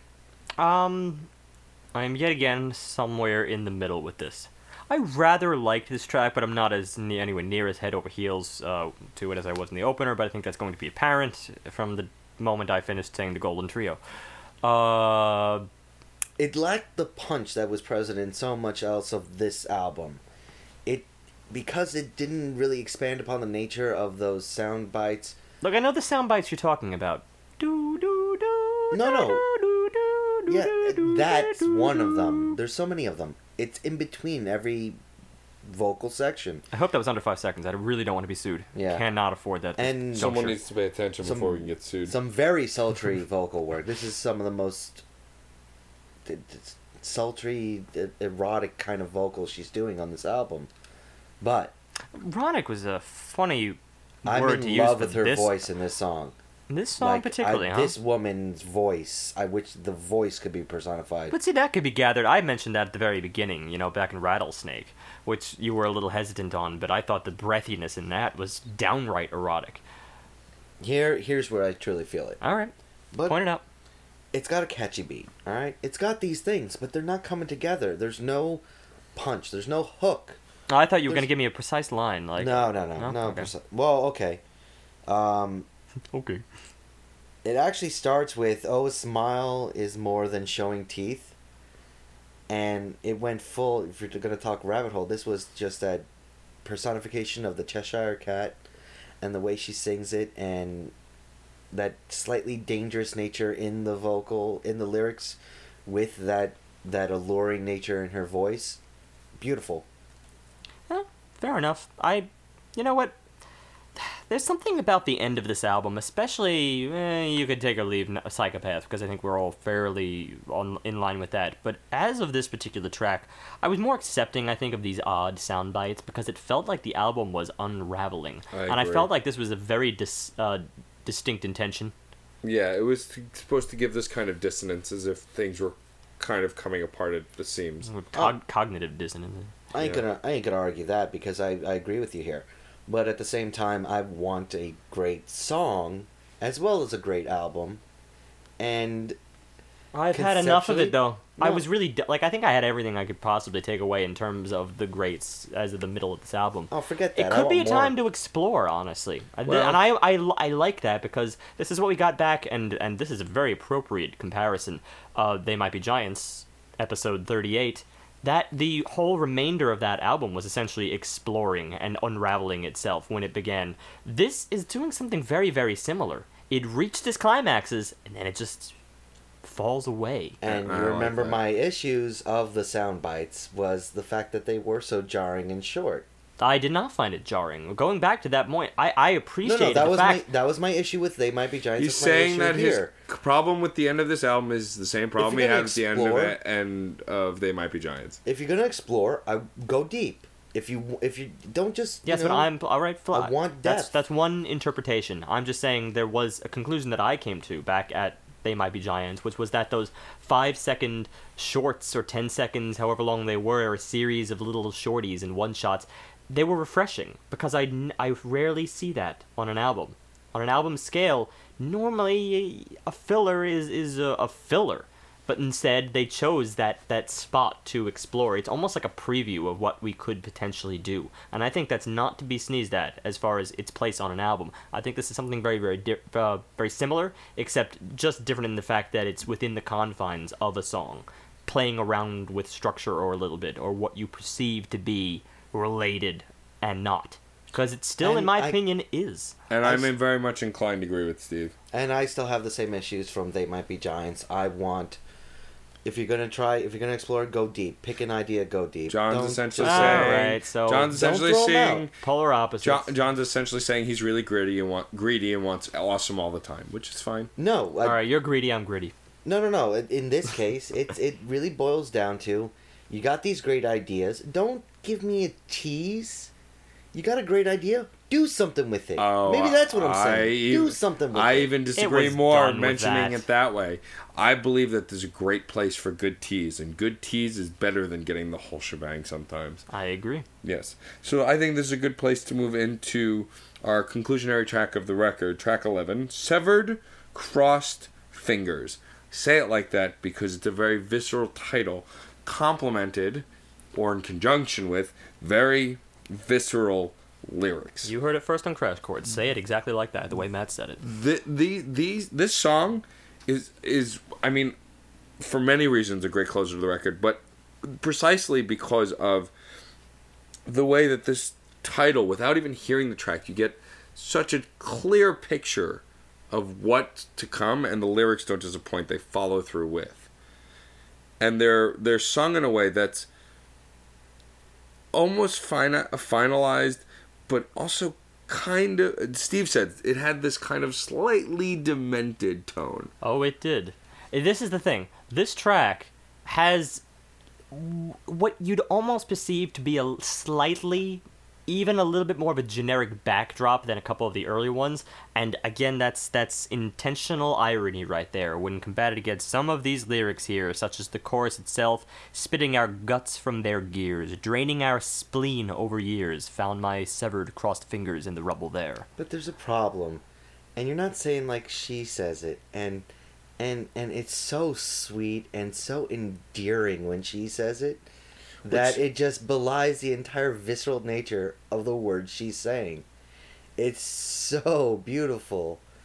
I, I, I have no idea how to feel about this song. That's the point. That's exactly I the think point. That's I love why- that. I love that. I think it's, that's it's as why- visceral in the words, but it, it's not in so many other ways. And but I think that's why it's visceral is the fact that it's almost gross, but not because of how sweet it's sung. And you take that, and also what really makes these lyrics pop is this is the first time, probably on most, if not the entire record, where we get a classic drum drum. Like this is not a machine. Pretty sure it's an actual drum set here. Yeah, and it's, it's- playing. it's one of the only places classic rock drums, and it just it makes those lyrics pop even more it's with your this rhythm. it's your anthem, and I think I mean there's there's some If- things you'd almost want to compare. That it's it's the quintessential anthem. You could compare this to any eh, to any song that has that really prolonged outro. Just picture the backdrop for this song played over any other outro, because you would see this as a sort of outro. It is the it is the last song, so the Yeah. whole song can be treated as a kind of outro. But yeah, the just that that split, that juxtaposition between uh, the lyrics and the music. I mean, The the it's, I, I see it especially within this line here. The truth is ugly. Well, I feel ugly too. It's That's it's, it. It's it, it's not even just the duality. There's a three part nature. There's the candor and sweetness in her voice, the visceral nature of the of the lyrics, and the the I put it as dreamlike neurosis of the music. That's that's a very good way to put it. And Yeah. each of them are just they come together to create something that really is kind of unique.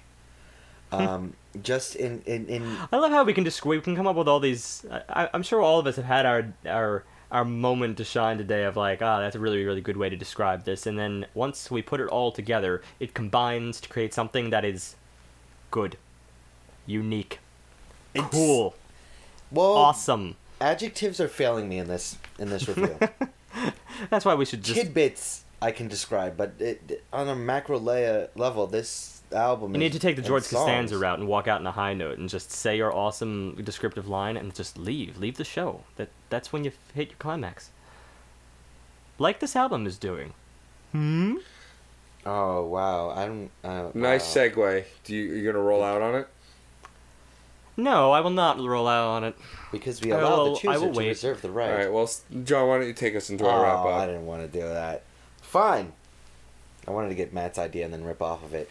Of this course. album is. It started. Interesting. No, no. It started. Do you really want mine to base off of? I'll no, start. if I keep if I keep getting interrupted, then yeah, sure you can go. But if you guys would just shut up, I'll do it. It started as a curiosity. It gave me something refreshing and new, coupled with a very familiar idea. It, it presented pop with attitude. It presented a a pop's kind of story with the slanting of a more mature tale.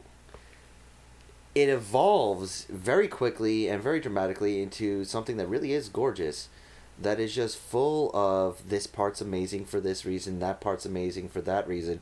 And when they come together in certain instances it, it hits climaxes that every artist would really wants to look for. At the same time it's not all rising it's not all highs there's there are low points in this album that keep it from becoming a penultimate idea, a, a monstrosity of masterpieces. But there's just everything, uh, like the worst parts, and as we were saying, the worst part is, in my opinion, Psychopath. It's still a three. It's still a very average, run of the mill, pretty darn good pop song and it's dramatically lower than everything else on the album. Even the issues I have with, and I got issues with Rattlesnake, I got issues with Every Tear Disappears. I I, I don't see how uh, the song I Prefer Your Love really fits into the theme work that's going on here with the instrumentation. But I understand that this album is all about just being candid and being out there and she's presenting herself. St Vincent that's why it's self-titled. This is her. Um, i respect that. I really really enjoy it. It's a it's a solid four and this is where i'm going to start getting nitpicky. Musically above the rest. Vocally i love it. Lyrically beautiful. Couple of low points. I'm going to put this at a 475 this is a really really amazing album that does some really amazing things it's just the low points just keep it from hitting that 4849 near perfection kind of a level Let's start at the top and then deconstruct. It's a five. It's a five. And here's why. So when I rate song albums rather, and I rate them based on my rating system, usually emotion takes the forefront. It's not penultimate, where we're going, where music's going. I don't get that high mighty Hey. hoity-toity about it. Hey, don't don't knock my line. Forget you. But this album, and Steve said it, and after hearing it, I really see it. This is what pop music should be now and in the future. This is where pop music should be going. It's a, a perfect amalgamation of past, present, and future, making where music should be going. And I don't typically rate that way, but this really hit me hard. Now onto the emotion. There's no shortage of emo- emotion in this album. Every track has an emotional connection somewhere, whether it's the music, the lyrics, or both. In the best points, it's both. Lyrically, it's engaging, mind blowing, and yet, even in moments, completely simplistic. The theme is there. This technology age theme is from start to finish, it's there. It runs through it, either in the sound or the lyrics or both the songs that aren't about technology in in their lyrics are alluding to it in its sounds. The ones that don't have the necessary a huge amount of electronic sounds are alluding to it in parts of the lyrics.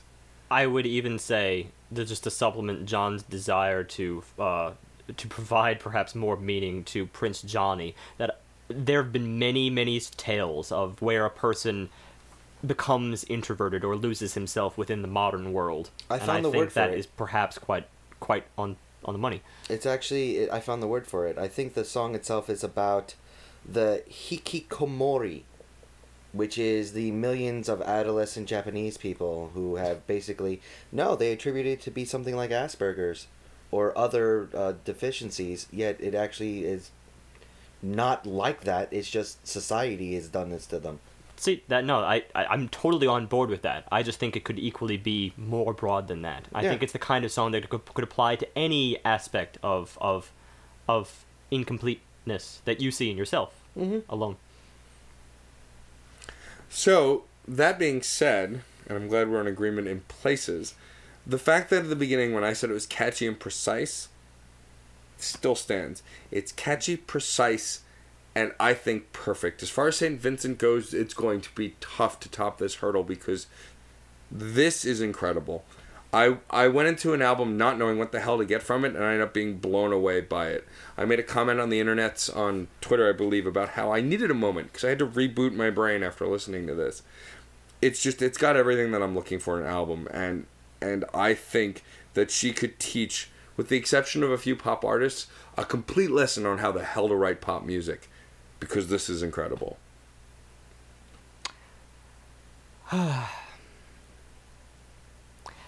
Of course, as I said, there was a reason I chose the Golden Trio, as I'm nicknaming it, because they just happen to be so back to back. I could write term papers. I literally could write term papers on all of the reasons why I love those three songs. I can't so much write a term paper on everything else. Either case, there's still a lot to say. Maybe I could write abstracts on them. The thing is, and I don't like to dip into expectations too much, because whatever you expect from St. Vincent, if you're familiar with her work, is sort of irrelevant. She's an artist, she's gonna do what she's gonna do. Um, at least in terms of the guitar, it's like, alright, yeah, well, she's a great guitarist. She purposely made made the choice to sort of pull that back on the album. Instead, what you get is just repetitive riffs that appear here and there, but I loved it. I loved it for that exact reason. I think shredding on this album would really not have fit. It wouldn't have fit the structure. It is a pop album. It really is at its core because this this is sort of the the line between pop and composition, which we'll be getting into in a few minutes. But or at least just touch upon it. Composition people see that as some kind of engrossing thing where you have all these different movements. But of course, you can apply that to pop music. You can always apply it to pop music. Pop music doesn't have to fit what it's been for the last 30 years. And I think it's being applied here, but it's like I said in the very beginning, this album is sort of littered with complexity, but it's not plastered in it. It's it's the pop structure. Then when you take that, you're going to end up with something that's a little bit split. And I think there is a little bit of a split between the earlier half of this album and the later half of this album. The early half is the littered. You have the complexity within that, and it's just so honest that it's bound to be profound, regardless of whether it's pop or not. It- who knows? It doesn't matter what it had to be, just how how honest it was. It was going to be great. In the latter half of the album, I felt a little bit of a tapering off. A tapering off where it reduced itself to a more pop. It was pop with personality, which would easily be on above probably any other pop album that we've done. We haven't done too many. And yet, this, because she's a composer, has managed to really trumpet really, really high. But that's the thing. There, there, I do kind of agree with John now. Uh, after this amount of time, at least at the point that the tapering off does occur, you can enjoy it on a level, but you're not getting that full breadthy experience in the tail end as you do early on. It boils down to that trio, and, and I would add in Regret as the highlights. The rest are good plus. so this makes me compare it against just one other album that we reviewed really a long time ago. As Tall as Lions, our third episode. I really, really loved that album, and yet I felt compelled, compelled to give it a 4.9 for the sheer fact that it had a slight tapering off somewhere toward the end. Really strong starts. Somewhere there was a little bit of a tapering off, where I just enjoyed it fluidly, same as I do here. the same time, there's that one little thing arc. And this is a really, really touchy thing because it might just make a difference of a slight point. But this is a pop album, again, as I've said, and the arc is within the theme of of losing yourself in the modern world, the electric modern internet age that we live in. That's a theme arc. A music arc is slightly lacking for that exact same reason.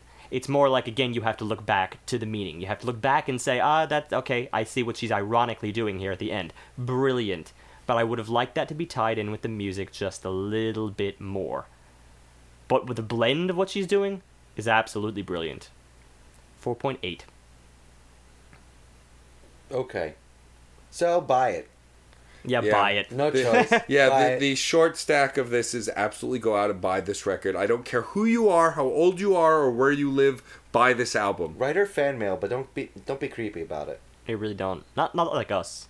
No, we she she'll get a little bit of creepy fan mail. And Yeah. and while I did want to talk a lot about pop music and its influence and mix with com- composition, I feel like this is not something we can squeeze into a few minutes. I, you know, I really want to get your take no, on this it, is this Steve. is an intro. I really just want to. I want to get just the three of our takes on it, and that'll be it.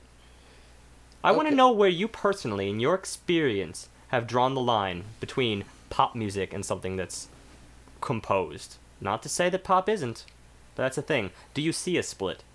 Yep, I do. Describe it. I'm pretty sure pop music is produced, and there's a big difference between the word produced and composed. Uh, it is the just the honesty in in what uh, what you get in a composed setting. A produced setting is where you can really have multiple people doing it.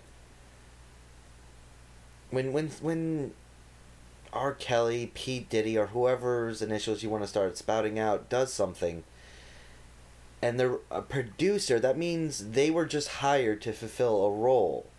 Their job is to just make the beats flow or what have you. It doesn't have to be pop music, it could be all sorts of music, but it's very prevalent in pop. You can exchange them for other individuals. A composer leaves an, an undeniable mark upon the music itself. Something that would not be replicatable. That only their imagination can truly capture when creating something. And it's it's that's where I really feel uh, the differences lie. All right, that's an interesting answer. I I might I might re- return to one thing you said later, but uh, Matt. Um, I feel that producers aren't as swappable as John feels they are. A good producer and a great producer leave the same kind of mark a composer does. So I don't agree with that completely, but we can get into that next time. What what I feel the separation is really I feel there's a company that really fi- rides a fine line between composition and pop music. They've done it for years. They've done it on their soundtracks, and I think it warrants an analysis deeper to really decide between composition and production, or composition, pop music, and where the separator is, and that's Disney. Disney has released Mhm. scored soundtracks mixed with pop songs that both sell greatly and are built at a meticulous level. I'm a man and I, I downloaded Frozen. that man woman has nothing to do with it, and I'll get into that another time. But In touch with your inner child, it's very important. Oh yes. But my point is, is that they really ride that line, and where it goes is not always easy to tell. So that's kind of where I would kind of look to for guidance. That's a, that's a That's really good point. That's a really good point. I like that point. I almost want you to repeat that. Let That's it so snow. good. If you can. Let it snow. It's recorded; they can listen again. Oh, fair enough. Do you want to build a snowman? I'm glad we're getting some uh, variety of answers here because the direction I was going to go with this is that it's more about accessibility. Of course, that, that links very closely to what's produced, but something that is accessible is, of course, something that that the masses will be able to pick up, people, something they'll be able to digest and really take in. Which, of course, there's musical aspects here and there that you could easily just break down what pop music consists of, and that's why we have these these sort of straightforward, clear cut verse, chorus. Oh, here's the bridge, and maybe an instrumental, and then back to verse, chorus, outro. They're just they are sort of cookie cutter style because it's been very proven. I mean, you have something to sort of engage you lyrically, and then you have something to chant to, the chorus, something that gets stuck in your head, something you take for a while. That's the thing that makes you go back. That's the thing that makes you share it with your friends, and oh, let's say, maybe have them buy it again. That racks up money, so of course it goes back to the producing aspect. But accessibility is at the forefront of their minds, in my opinion. And this is what I was going to go back to with you, John, is that the you you referred to a comp as something that's composed, something that's more honest, more open, because it it is very possible that in a pop setting you can kind of get away with a little bit of a lie, a little bit. Like in order to fit a structure, you might have to make some artistic compromises. None of that is necessarily in a composition. Any good composer, of course, isn't so into themselves though that they're completely removed from who's going to listen to their music and whatnot. Again, I could rattle off a couple of composers and hell, even some uh, al- modern altern- alternative rock bands who go way off on left field. And you know what I can say about them? They are honest. They are speaking from their heart. Some might argue that they're maybe they're being weird for the sake of weird, but they are honest about it. I still feel that like their personality is inherent, and that I think is what what's uh, the essence of a a true composer from the heart and a little bit more you're going to end up being a little more meticulous in the process because you need to get it exactly the way you envisioned it